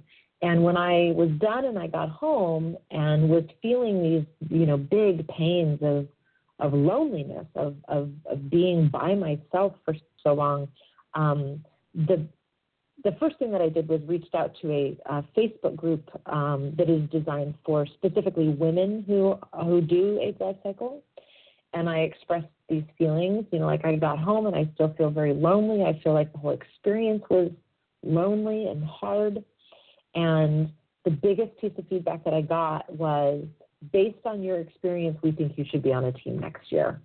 Um, so next year, I'm going to join a team and I'm going to be on a team and I'm going to see how that works. Because I, my experience not being on a team didn't work for me. So the the only other option is to be on is to be on a team. Um, so I'm going to give that a try and see how it goes. It's interesting that you brought up loneliness um, on the ride because uh, all the other members of my team are much faster than me. uh-huh. No, they all thought everybody in the whole ride was faster than me. I got you on that one. well, I, I fortunately had my tent mate who um, I had trained with on the uh, weekend training rides on Sunday mornings, um, uh, we ride at very similar paces. Um, so we had started off the first two and a half days riding mostly close to each other, and oftentimes on the other days of the week. Um, so that was really nice to have, but it was also nice to. It was really nice to have that comfort zone, kind of like a, a place to like have a guy to chat with the entire way for for the first two days. But then also, um, I knew my teammates at the rest stops, and um, I would eventually come to like just chat with random people, and then I actually ended up meeting um, a guy from another team who was at a very similar pace as I was riding on day four, five, and six, I think it was. Um, and I have considered joining that team because it's a much bigger group, and it seems like it wouldn't be, you know, as lonely in a way. Like mm-hmm. I'm part of this team, but I am always like way behind them, so it kind of defeats the purpose. I'm never seeing them. So if if somebody was thinking about doing the ride, how would you suggest they go about considering whether to join a, a team as part of the experience or to maybe go it alone and do it solo? I would say make sure you're a part of training rides. If you want to go solo, make sure you're part of training rides. Um, and you'll know people that are in a similar pacing as you. Or if you're going to join a team, try to ride with some of those members um, and see if you're at the same pace as well. Uh, you know, I have to say that I don't know that I have any advice. I think for each person, it's in the, it's in it's different. Um, I have friends who have said I've ridden on a team and I've decided it's not for me, and I've had friends who've said, you know, I I don't ever want to be on a team ever. Um, I think everybody just has their own. You know, I I someone say once, you can't only do a LifeCycle once. You you do it once to find out what it's like, and then you do it again so that you can really make the most of the experience. You kind of learn what to do the first time, so the second time it's it's better slash easier. Um, but I thought that was really interesting you know, to hear somebody say you can't do you can't do it once and decide that it was bad, you know, you never want to do it again. You have to do it twice. Mm-hmm. And also, I mean, to me, it's interesting that, uh, like for you, Sari, that your your normal experience in life is that you can go into any place alone and walk out with new friends, and yet that didn't seem to happen in this particular situation where you might think it would because you're like, well, everybody's there for a common cause and, you know, all of those kind of things.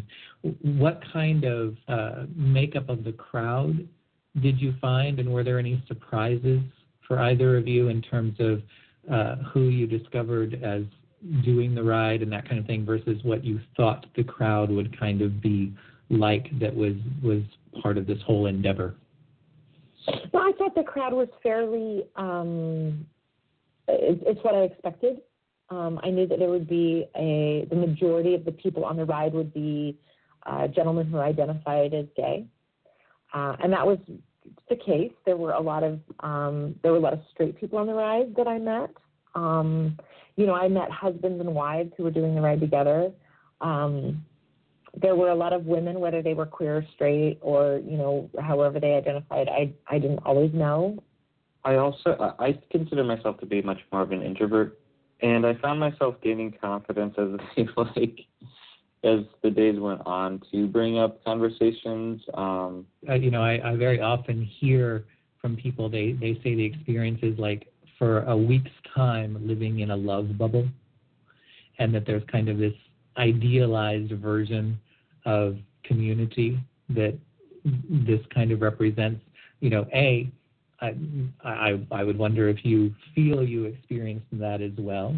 Um, but B, I would also be curious, even in the brief interactions you might have had with people, if you discovered some interesting stories and characters and reasons why people were doing the rides that you came across you know, even though I am comfortable with my sexuality, I mean, I'm gay, I don't, you know, it's not like me to flirt that often. But at the end of the ride, I felt like very comfortable with it in a new way. I felt, um, which was really nice for me. Um, it's kind of hard to explain and very personal, uh, but maybe that was part of the love bubble that I was feeling. I'm not sure. And do you feel you've brought that back in your everyday life now, or do you feel that was something that got stimulated in you because of the environment, but then it kind of wore off when you had to come out of that environment? It definitely at least stuck with me for a while, if not, um, it's still, you know, present within me um, because of the ride, just because it made it feel, I don't know, like much more comfortable with flirting with somebody I think is cute or whatever. Um, I'm not sure. Um, we'll see. I don't know. We'll see how this next year goes between this ride and next ride, I guess. well, to me, I think that the love bubble was more defined as a generalized sense of uh, community that we and I and I say we referring to people in the LGBTQ community, we don't necessarily experience on a regular basis.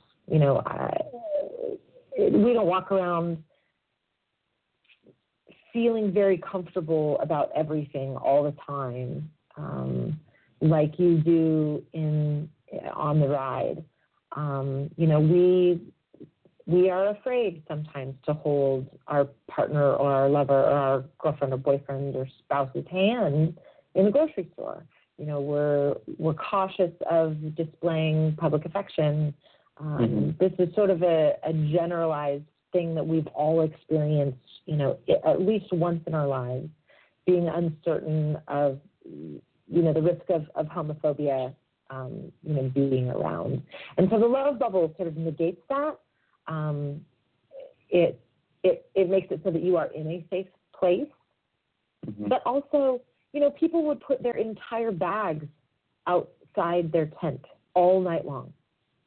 You know, if, if you are a really terrible, horrible person, you could go, you know, pilfering through everybody's bag at night. But um, there's there's a there's a there's a community of of trust, of respect, of care, um, that that just exists by default because we are sort of all in this together.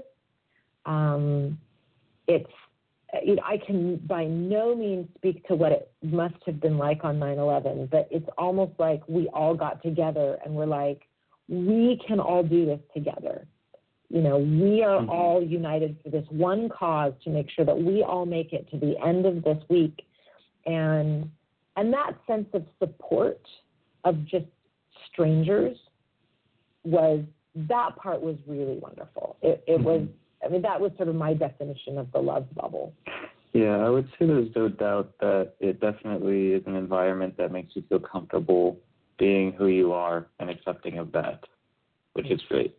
Can you remember where that kind of tipping point was when you went from still consciously thinking about the fact of I'm on this ride and I'm in this camp and that kind of thing to this is my normal everyday world and existence and I don't even think about that versus whatever's happening outside would be more of the jarring aspect of things. Mm-hmm. When I woke up on day six, I really didn't want to get on my bike at all. So, but once I actually got on my bike, it was easy. It was strange. Um, from that like day six and day seven were pretty easy, um, surprisingly. Um, and it was, you know, it, it was an interesting experience because I think I was just so mentally and physically exhausted that day five was like the day to go to bed early, and I'm glad that I did. you know, there there were definitely days that you hit the wall and you're grumpy um, I cried several times on the ride, during the ride, climbing, I, going I will admit I did cry a little bit on day five. Yeah, there's. I mean, it it is. It's hard and it's emotional, and I am a very stoic person, and I found myself getting into lunch stops and just rolling in and putting my foot on the ground and crying. Mm. Um, and it, I mean, it's it's a it's physically challenging. There's no doubt about that. It is mentally challenging in relationship to the physical aspect. But I think the part that I wasn't expecting was the emotional uh, experience that I that I had. Mm-hmm. Me too. Yeah. Well, and, and it makes me think there's there's a few stories that like just have been burned into my head that I hear you know, from Jeff and other people that we know that, that do the ride and, and that kind of thing. Um, and and I'm, I'm just going to share a couple of them here, but I then want to hear perhaps some of the most more, you know, profound um, realizations, experiences, stories, uh, situations that you might have come across during the ride, if, if any. Um, you know, but I, a couple of years ago, there was a couple in their like 50s or something that were doing the ride, a, a man and a woman, and they had gotten special permission to do it. They they it was only a week before the ride that they started to that they decided to do it and ask if they could because their um, son had just died and they wanted to do it in his memory. Mm. Oh. yeah, see, um, you know, and, and then you hear the the places where they stop, you know, or go through like the woman who you go through every year, and she's it, it's out in the middle of nowhere, and yet she's standing Mhm. there by the side of the road, and she bakes cookies and hands them out to everybody riding by. Every year she's been doing this for I don't know, like 15 years or something. Um, and I saw her.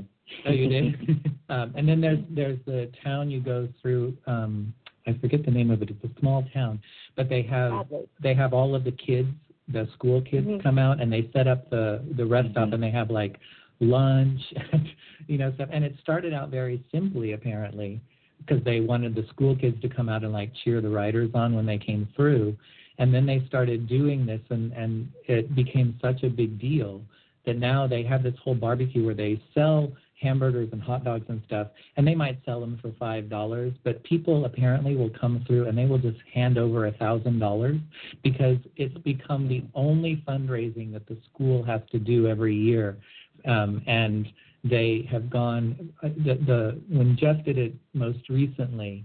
Um, they just from that rest stop, they had raised like forty-five thousand dollars Mhm. Yeah. from people The just handing over this money. Yeah, the sign this year that they had hanging on the fence said that the year prior they had raised it was it was somewhere between forty and forty five thousand dollars just on that one rest stop. So they they do a hundred dollar hamburger club Oh, that's what where it is, you get the you get the same exact hamburger as everybody else, but you get it in an air conditioned room, which trust me, that day was important. Yeah. Um, you know, and they and they felt like the kids make bracelets and they make buttons and you know all these things, and and they don't sell them for a price. They just say you may have one, and we ask that you make a donation and just put the cash in the jar. Yeah. Um, But I, and but I- yeah, and I think it really speaks to how the community, in terms of where you go through, has also become part of the ride and has been touched by the ride, uh, and how they really show up and come out to to support the ride as well, rather than just hearing a news story that some people on a bike rode through, kind of thing. It, becomes an event in a lot of these places. Uh, the first thing is just that it's very moving to see like every day, all seven days, even if you're like in the middle of nowhere, you will come across random people just on the side of the road cheering us on, and it's very fun to see and very, I don't know, keeps you motivated. yeah, there was one Um, one lady in her robe, like sitting on a lawn chair yard in a bathrobe, but she would mhm. and waving, saying, I mean, it was great. She's in a bathroom. It was so important for her to be out there to church. She couldn't get dressed. Mhm. that that just fascinating. Yeah. And and um Quadbuster is an infamous hill that like has this like increasing ascent or degree. Um and there are a lot of people including cyclists who once they get to the top they like pull over and cheer everybody else on behind them um, because it is a really big hill and it's pretty tough. but I remember, I think I remember this for a long time. There's one guy who was, you know, just barely behind me, and I had gotten off my bike to start cheering other people on. And he, once he got to the top, he like almost immediately just broke down in tears, and it was very moving to see. Um, that. Um, so this um, couple, a married couple, used to do the ride like I don't know for years, and um, one one day Edna just I don't know what day it was on, but she had collapsed and had died in her husband's arms, basically, um, just right in front of him without real a real explanation other than like a cardiac event. Um, I mean, she had been healthy enough to ride many years before, but um, not. I don't know. Something had happened, and I guess the husband and I feel really bad for not knowing his name. Um, had done the ride the, the next year.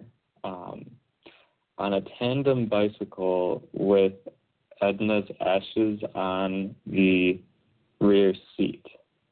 And that Mm. story like makes me tear up every time. It's so I don't know. Very moving. I can't imagine. I don't know. Yeah, yeah. There's um, so Team Edna was put together, of course, in Edna's honor, um, and they did a great job. I mean, their fundraising was incredible. They did an excellent job fundraising. There were a lot of people that joined the team because of uh, because of Edna and because of her and her husband's longstanding history as cyclists for ALC. Um, the story that probably touched me the most um, was similar but without the unfortunate ending. Um, a woman by the name of, of her name is Teresa, but everybody calls her Tito. Um, she had uh, she had done the ride in prior years and had convinced her best friend to do the ride with her this year. Uh, and her friend's name is, is Aubrey. And Aubrey had not ridden a bike uh, in her adult life, didn't really know anything about this, but was, was all just all in, you know, absolutely, I'm going to do this ride. And they were training, um, and they were training in the East Bay early in the year. Um, I want to say January or February, and they, the two of them plus a number of other people on the same training ride, um, were doing a descent, and and Aubrey, nobody really, really knows what happened. Um, Aubrey was on the ground, uh, and people came up on her and found her on the ground. And uh, they, you know, the ambulance came, of course, and off she went. She was in a coma for a very long period of time. Um, she has a tremendous amount of rehab to go through still. In fact, she's she's been moved from the Bay Area to Florida because um, her insurance plan doesn't cover a lot of her uh, recuperation, her physical therapy, everything, and it's less expensive in Florida, so she had to go there. Um, but Tia put together this, you know, sort of team obs, you know, made jerseys to help, you know, support her her uh, her you know her medical costs and all of that. But in the process, Tito didn't get a chance to train for the ride because she had spent the majority of her time in the hospital next to Aubrey. And come Quadbuster, um, she was really struggling getting up that hill. And there is there is a, a, a, a moment in several of the videos that have come out from this year where Tito's really having a tough time getting up the hill, and some other cyclists who were not on their bikes at the time came up behind her and just pushed and pushed and pushed her up that hill so that she could get to the top because she had spent so much of her training hours by her best friend's side helping her heal. So it's just the entire amount of support around people who are committed to showing up for the ride, even though something has gotten in their way. Um, Mhm. is it's just it's tremendous. It's tremendous the amount of support. Which, which, uh, from what you just said, uh, too, could also just include the whole group of Positive Pedalers, that people with HIV who are willing to go out and do this ride rather than say, oh, I can't do it because of my illness, you know, versus they Right. say, nope, I'm going to get out there and do it. And it's because they there is all of that support. And I think all of this illustrates kind of where that love bubble uh, idea comes from is just experiencing and even even if you don't experience it personally but just seeing people offering that kind of support and and love and connection and everything so you come through all of these experiences and then comes day seven. Now i know I, i'm speaking more generally here. I realize for you this year there were some challenges on day seven that perhaps you Mhm. know certainly characterized part of the day.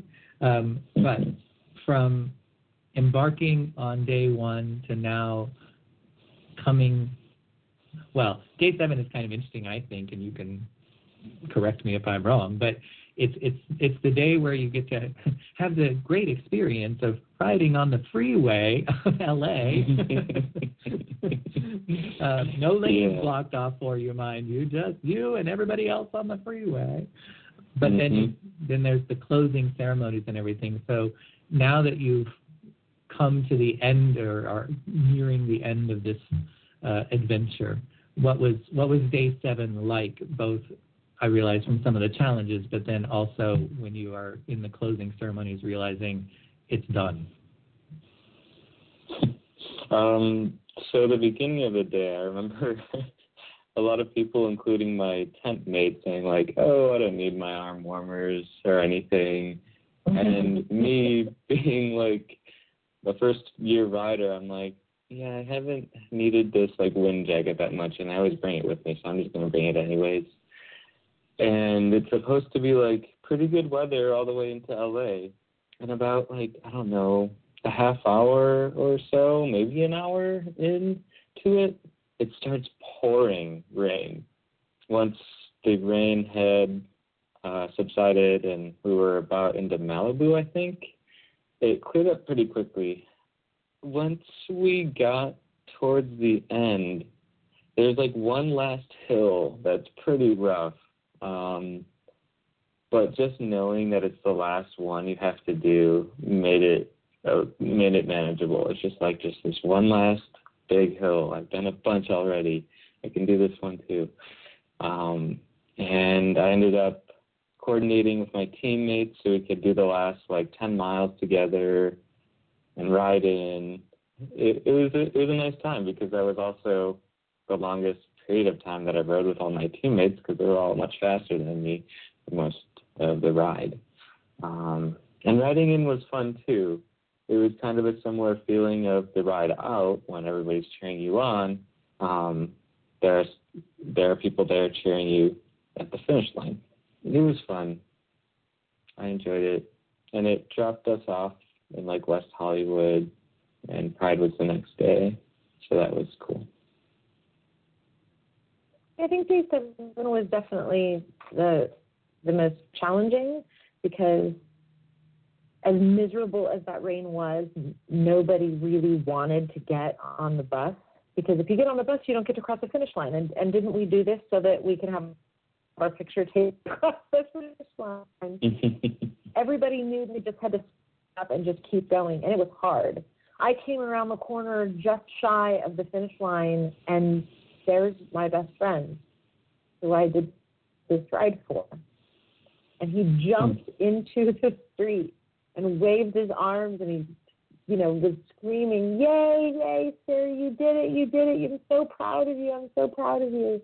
So being able to to have that experience was was huge. I mean, I just I started crying immediately um, when I saw him, and then um, finished and got done, and you, know gave them my bike because you know you put they put your bike on a big truck and they ship it back up, and and there's there's this sense of um, when you finish, there's there's a sense of accomplishment, but also crap. What do I do now? You know, I've just done this huge thing to benefit the HIV and AIDS community in California. I've done this huge thing for my physical and emotional and mental body. I've done this huge thing for my best friend who couldn't do it himself. Um, I'm a mother. I've just done this huge thing to to show my daughters that you can do hard things. Even at my age, I'm 42, and I didn't know what to do. You know, I got done and I was like, well, there was this sense of like, now what? And I don't know what to do next. Um, and so we did what every good person would do after they'd ridden 545 miles, and we went and had a gigantic steak dinner. it was the greatest thing ever. It was the greatest meal I've ever had. But it, it's it's a there's reentry. You know, there's there's reentry when you get done with the ride. There's there's no there are no roadies telling you which way to turn. There's nobody telling you it's this way to the food or it's that way to the bathroom or it's this way. You know, there's reentry into the real world and it's and it takes some adjustment. for sure. Yeah, I experienced that too. Um, at the end of the ride, it was like, wow, I did it, and it's I'm so happy that I I finished and I did all the miles, and um, and then it was like, okay, now where do I go? Like even after you know at bike parking, or you know you don't have to park your bike, you could walk it to wherever it goes, or walk it to the you know to get it shipped back to San Francisco or whatever, and it's all up to you now, and it's just a very sudden like everything has been structured for you for the past seven days, and now it's not. but I remember like being so glad I had like choices for food and being able to use a real sink because you never use a, like running water on the entire ride. You're using hand sanitizer and uh, like uh, sanitizing wipes. Um, and yeah, there definitely is a reentry there. I remember being very disappointed, not disappointed, but like sad it was over when I was at work that following Monday. Mm-hmm. Um, but I was also like, but at the same time, but I, I'm glad I don't have to ride my bike today. and then you wake up the next day to the news about Orlando. And I'm curious if that affected the reentry and if it was it felt more affecting because you were kind of in this already raw state uh, after that week. To me, it did. Um, you know, to to get home from the ride and have this. The one thing that was good, um, not that anything about Orlando is good at all, but the one thing that was good was that we had Saturday to celebrate and Sunday morning we woke up to tragedy. There's no word to describe having, from my perspective, um, being being a person in the LGBT community, identifying as lesbian, but certainly I'm not a person of color. I'm Caucasian. Um, I'm not. I'm not male. I'm not. I, I, I'm not a gay male. Um, to know that I have done all this work all week for people who are more easily afflicted um, or more easily susceptible to HIV and AIDS. And then to find out that all the work that I had done all week long to keep more men from dying was moot. And at least it felt moot to me. You know, it, it would be incredibly selfish to say that, oh, Orlando happened and it stole our thunder, because that's that's not at all what happened. Um, you know, tragedy struck, and we all shifted our focus. Um, you know, just like we do, frankly, every week when something big and noteworthy happens, either in our community or to our community, or you know, in the, in the broader spectrum to people of color or, you know, any marginalized community, um, there's always going to be something important and urgent for us to place our focus on. And for those seven days, our focus was the ride.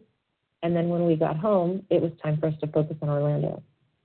It, it was an easy shift for me because I, I, I I do everything that I can to be in constant support of my community. The whole reason why I did this was to support my community. And so I just continued doing what I had done for the prior seven days. So you both indicated that despite it all, you're signed up to do it again next mm-hmm. year. Are you anxious, excited, doubting, second note, uh, second thoughts? Um, you know, at, at this point, how are you feeling about doing that? I I didn't sign up immediately. I was thinking like, ah, oh, this is a lot of work. Not sure if I really want to do it with the same team. Is the fundraising going to be more difficult because it's not my first year? Um, not that it was too difficult for me this this year, uh, this past year, um, and, but at, at the last minute after the finish line, I'm like, okay, I'll just sign up and you know if I don't do it, that's fine. I haven't fully committed, but I have a feeling I'm going to try to do it again next year. I'm signed up for next year. Uh, I signed up before I had even left on day one. Um, I had already signed up to go this, you know, next year or this coming year. Um, and I have to be very honest, when I crossed the finish line for probably the first 48 hours after being done with the ride, I was like, there is no way I'm doing that again. There is no way I'm doing that again.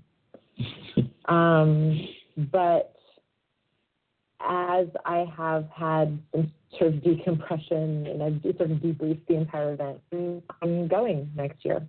So, in fact, I've already started fundraising for next year. So, um, oh, as much as it was hot and I was like, screw this, I'm never doing it again. I, I, I took a couple deep breaths and went, no, what the work, the work that it takes to participate in that for seven days, it pales in comparison to what it, I, what it must be like to live with HIV or AIDS. And if me doing that for seven days helps, then it, then it's worth it. It's absolutely worth it. And I think that's the the perfect ending point, especially for anybody who might have been considering doing the ride. That would be, I think, the, the, the linchpin thought for them to have about deciding whether to do it or not. Mm-hmm. Thank you. So I want to extend a thousand gratitudes to both of you for being willing to take some time and talk about your experiences. And hopefully, you continue to look back on that week of riding your bike um, with fondness and not with, you know, phantom pain in the butt area. Um, um, so, thank you for having us on. And we will look forward to cheering you on. Mm-hmm. Well, that was convincing. Thanks for having me on the show. A lot of fun. Absolutely. I agree with that.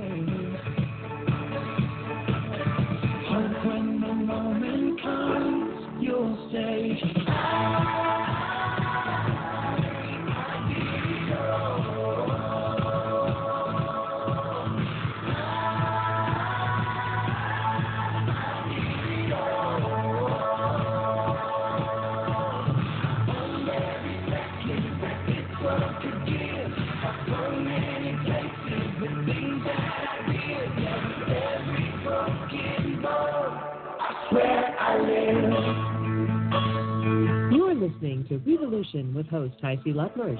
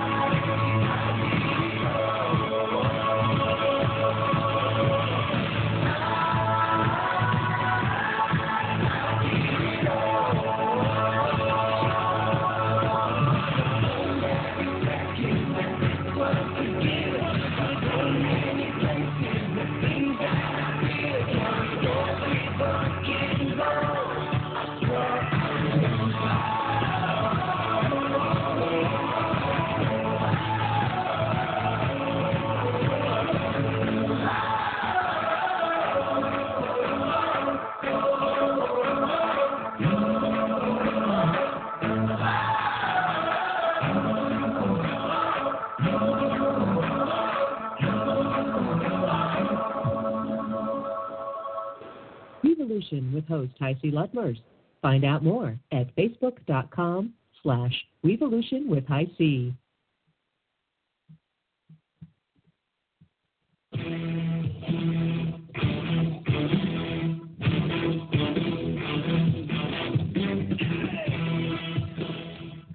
Greetings, Space Cadets. Welcome to July and Radical Departure.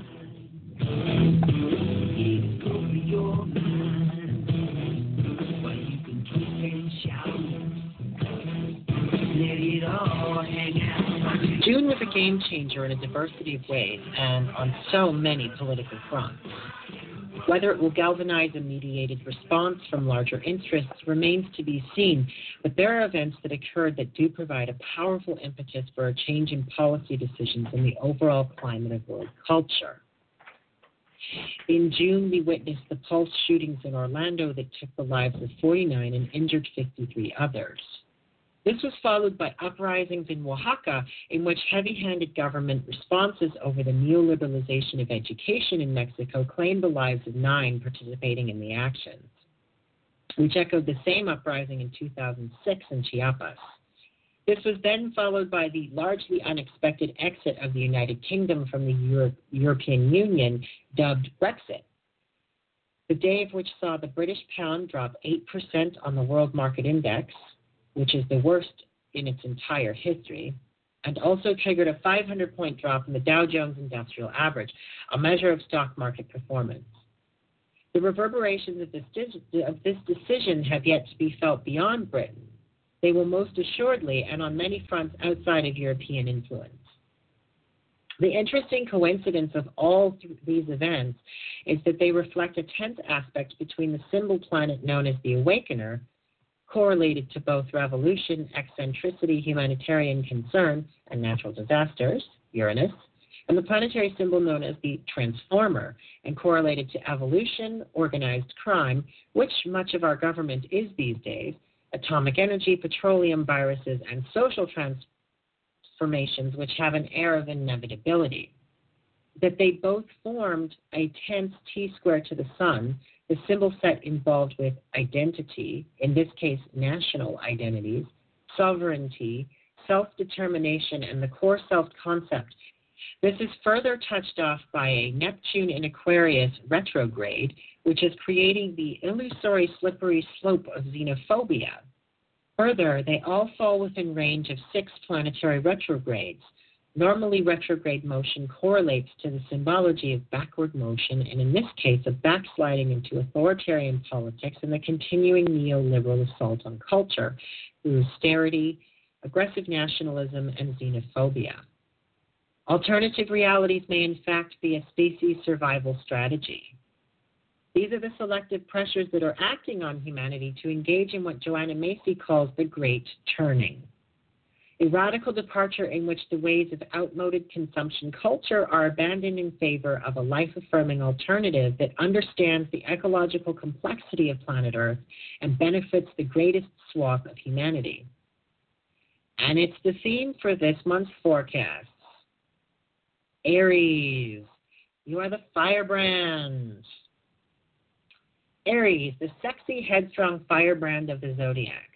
Generally, the Rams take a great deal of flack for their impulsivity. However, in these uncertain times we are living in, it might be a trait that is constructive and much needed. Here's how.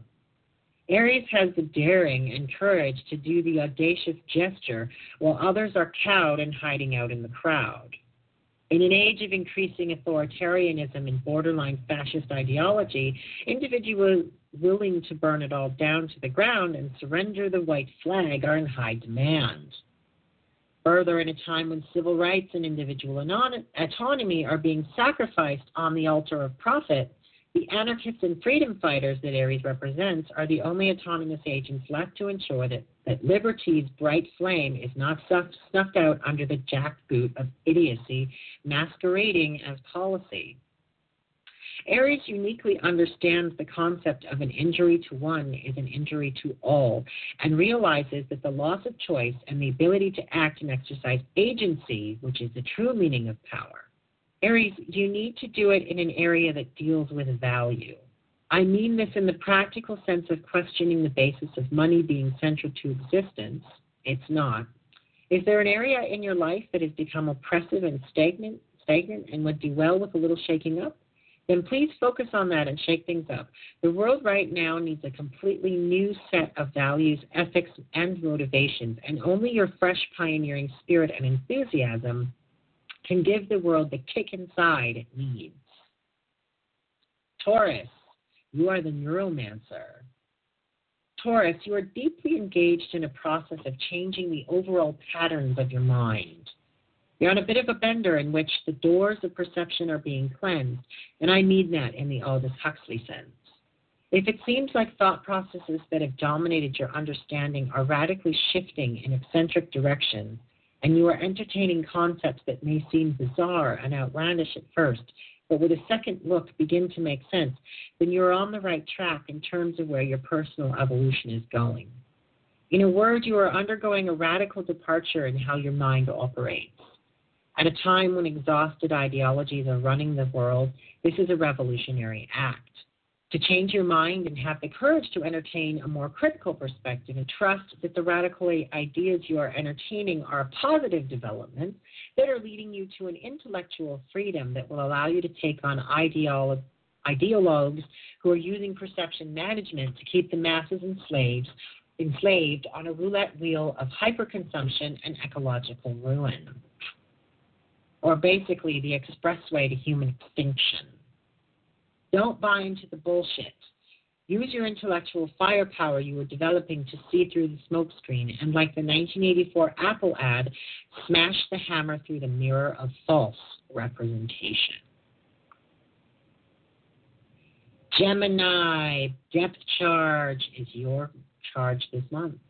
Gemini, you are spending this July transit going into your personal depths and, in particular, your point of origin. If that has to do with your ancestral origins or even your cosmic ones, then all the better. In particular, you are editing, editing the story of your origins. In the course of life, it is essential to understand our own backstory and how our personal history ties into the collective history of our species the story of life's evolution and the unfolding saga of a universe defined as self generated. The focus right now for Gemini is to look into the shadow of ancestral and cultural memory and see if certain legacies can be changed and ancient demons exorcised in the process. Gemini, you are essentially unraveling the tangled web of history, both personal and collective. In this search and destroy mission, you are finding the aspects worth saving and reinventing to its 21st century analog, and then relegating the rest to the recycling agents of history.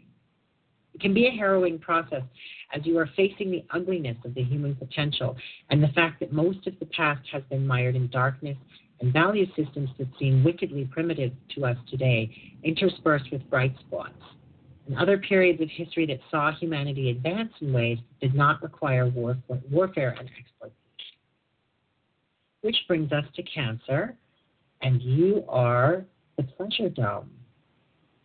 Cancers tend to be relatively self contained and generally like to stay home. They appreciate the comfort that it offers versus the red hot chaos of the world at large. That said, with the Awakener tearing it up in your fifth house for most of the rest of this year and possibly beyond much of what you've found comfortable is up for review and revision, especially with it in retrograde motion. In a word, the familiar will actually become extremely alien and you'll find yourself experimenting ways you never thought possible. And this and in this sense it will be all about what brings pleasure. The pleasure sought after will be on the outlandish side and will be very unusual. In a word, a sort of Lou Reed inspired walk on the wild side. Home will seem a stifling place where there's not much play to be had, so it may be you are venturing out more than usual. If home still feels like a haven, then it is the dawning of forbidden desires that are entering, entering the cocoon of your psyche and breaking you open a little. I don't mean the kind of desire that has to do with long walks on the beach, but the kind that makes that makes you face the as existential grade question.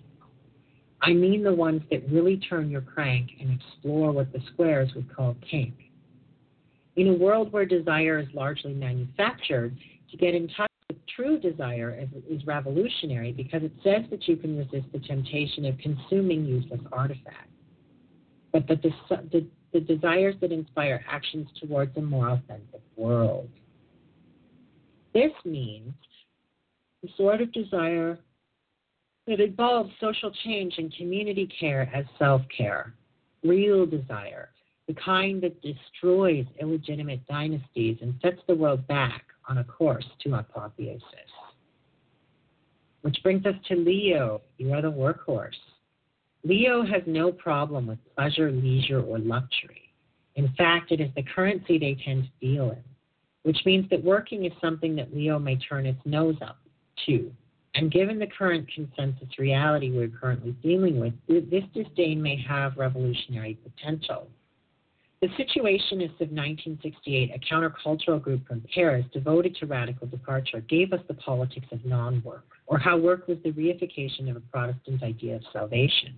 In a word, work mostly sucks, and in an age of, of decreasing scarcity, is becoming increasingly useless to real on the ground economic activity. Take an act from the Situationist playbook and take an incredibly critical look, work, critical look at work and its meaning in your life. It's what July is all about. It may be time to go off the rails and do something totally unique, which would be a radical departure. And work is no longer work when it becomes a delirious play. Which brings us to Virgo. This month, you are nuclear fusion. Virgo likes to work, not the work ethic of too late capitalism, nor the idea that work is a form of service to the goddess, which is just another word for community. Along these lines, Virgo tends to be self contained, much like the lead character in J.G. Ballard's novel High Rise, or one of Ursula K. Le Guin's character in anything she's ever written. In a word, Virgo is the hermetic face of Hermes, as in hermit, this self containment means that Virgo will work tirelessly, tirelessly doing any number of mundane tasks, from scrubbing, scrubbing the database to restructuring the World Health Organization. In the case of the modern world of overwork, this is effectively killing most of us as we are working for scraps and longer hours at the expense of the relationships in our lives. It is the focus for Virgo in July, with T square activating this sector of your life and compelling you to make some radical choices. The question that comes to the fore is what must I sacrifice for the sake of the links to others? Once answered, and the answer is likely to be a black swan, your famous work ethic must then be focused on the work of building resilient communities and partnerships that are capable of weathering the many converging crises that humanity is in store for in the immediate future. Which brings us to Libra. You are a lust bomb. Libra is instinct dressed in designer clothes. Is it, a, it is a swath of silk that covers the erect phallus and engorged clitoris of Scorpio. Libra, for the month of July, gets to take off the clothes and expose its turgid netherworld as Uranus is tearing it up in the place of taboo desires. Libra is free to explore every subject that has been put off limits by the, the needs of alleged civility. Nothing is off limits now, and it's a heady brew.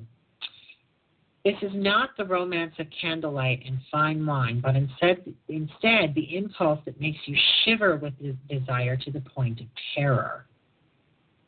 Libra is playing Pandora and opening her box to explore all the topics that are off limits and have led to deep divisions in society and a need for reconciliation all of which have profound implications for human society, and all which involve alleged inviolable concepts considered sacrosanct. Don't be an ounce surprised if you find that you are taking a contrary position on almost every topic up for discussion. A more critical perspective is needed when discussing, and on that, challenges the popular view on most of these subjects, you may end up joining a minority of people holding alternate opinions on the subject. But heterodox perspective is in keeping with the theme of course correction and departure and needed to bring refreshment to matters of great collective power and far future implication. Which brings us to Scorpio. This month, you are Mother Monster. In Lady Gaga's music video for the song Born This Way, a science fiction scene unfolds with humanity's future in space.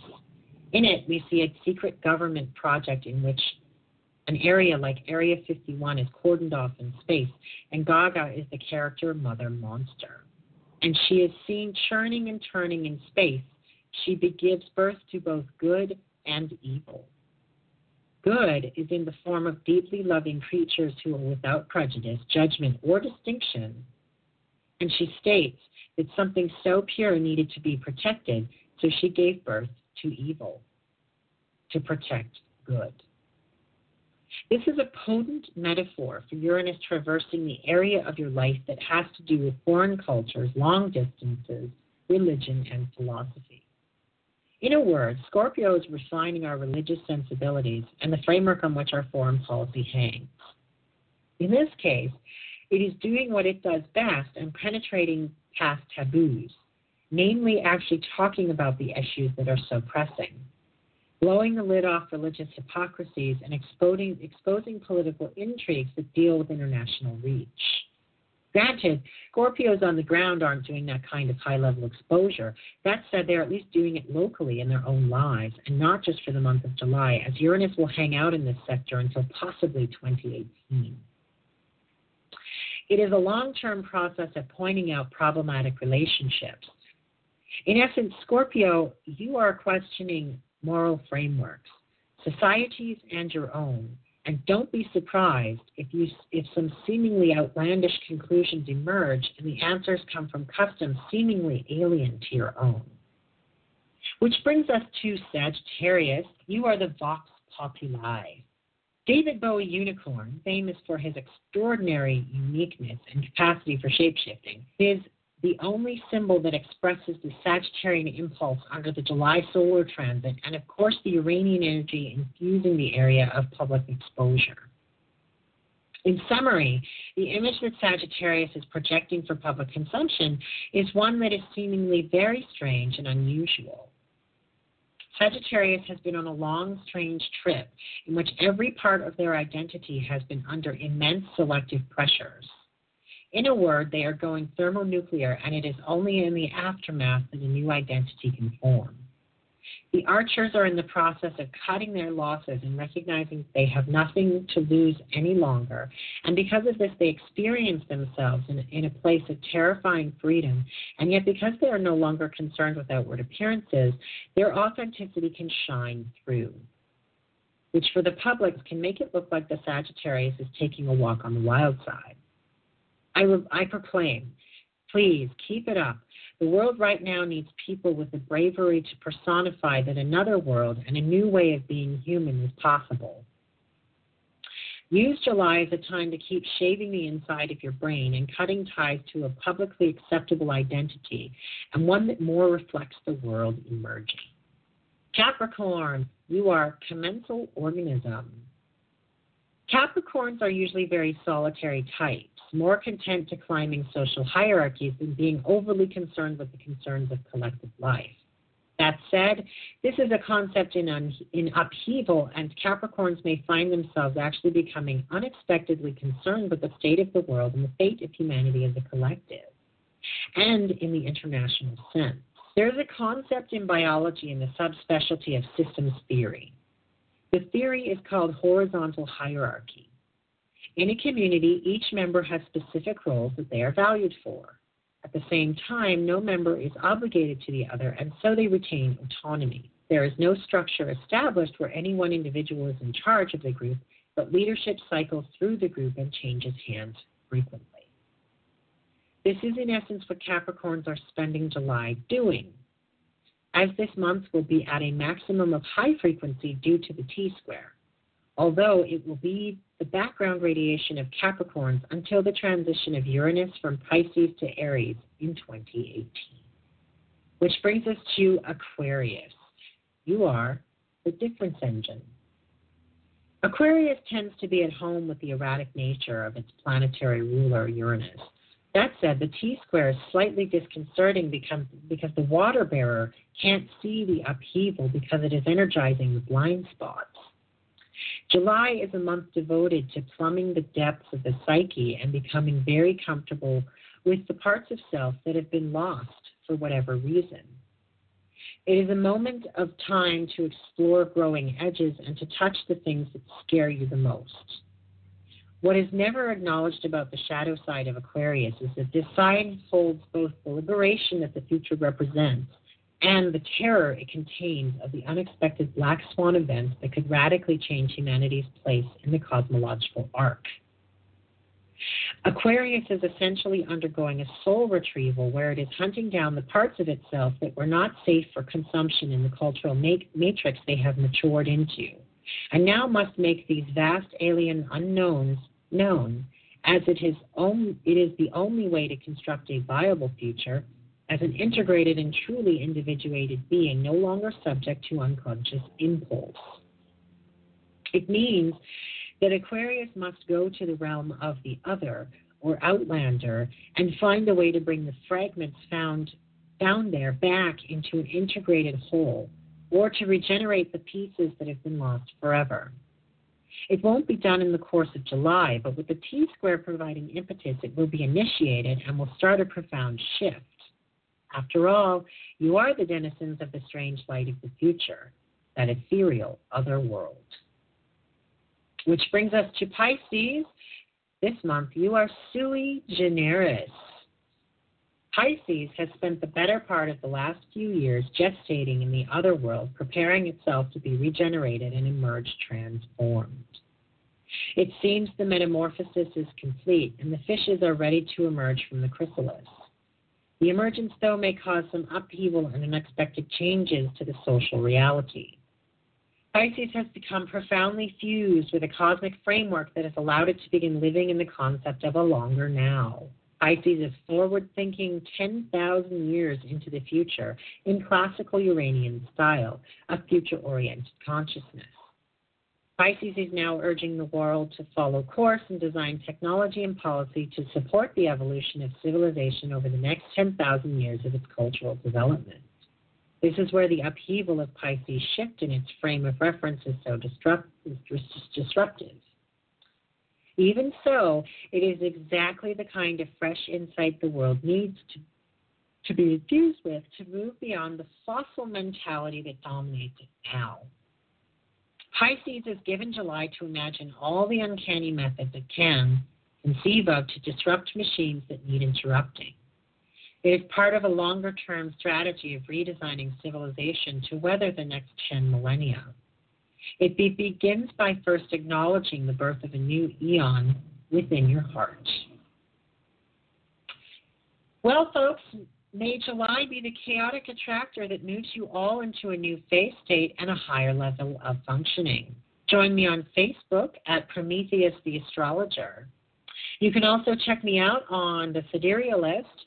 I have some contributions under the tab Prometheus the Astrologer. I will see you all next month at this frequency. And keep your eyes on the sky, Space Cadets. I'll see you all in August. Have a good one.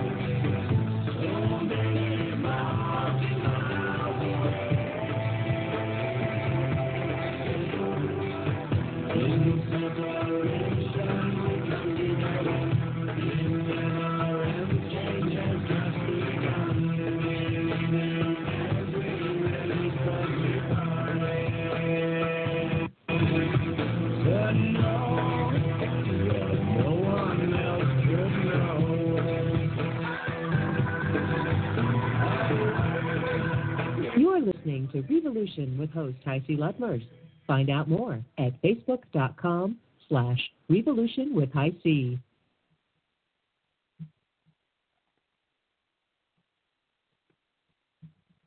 Revolution with host HiC Ludmers.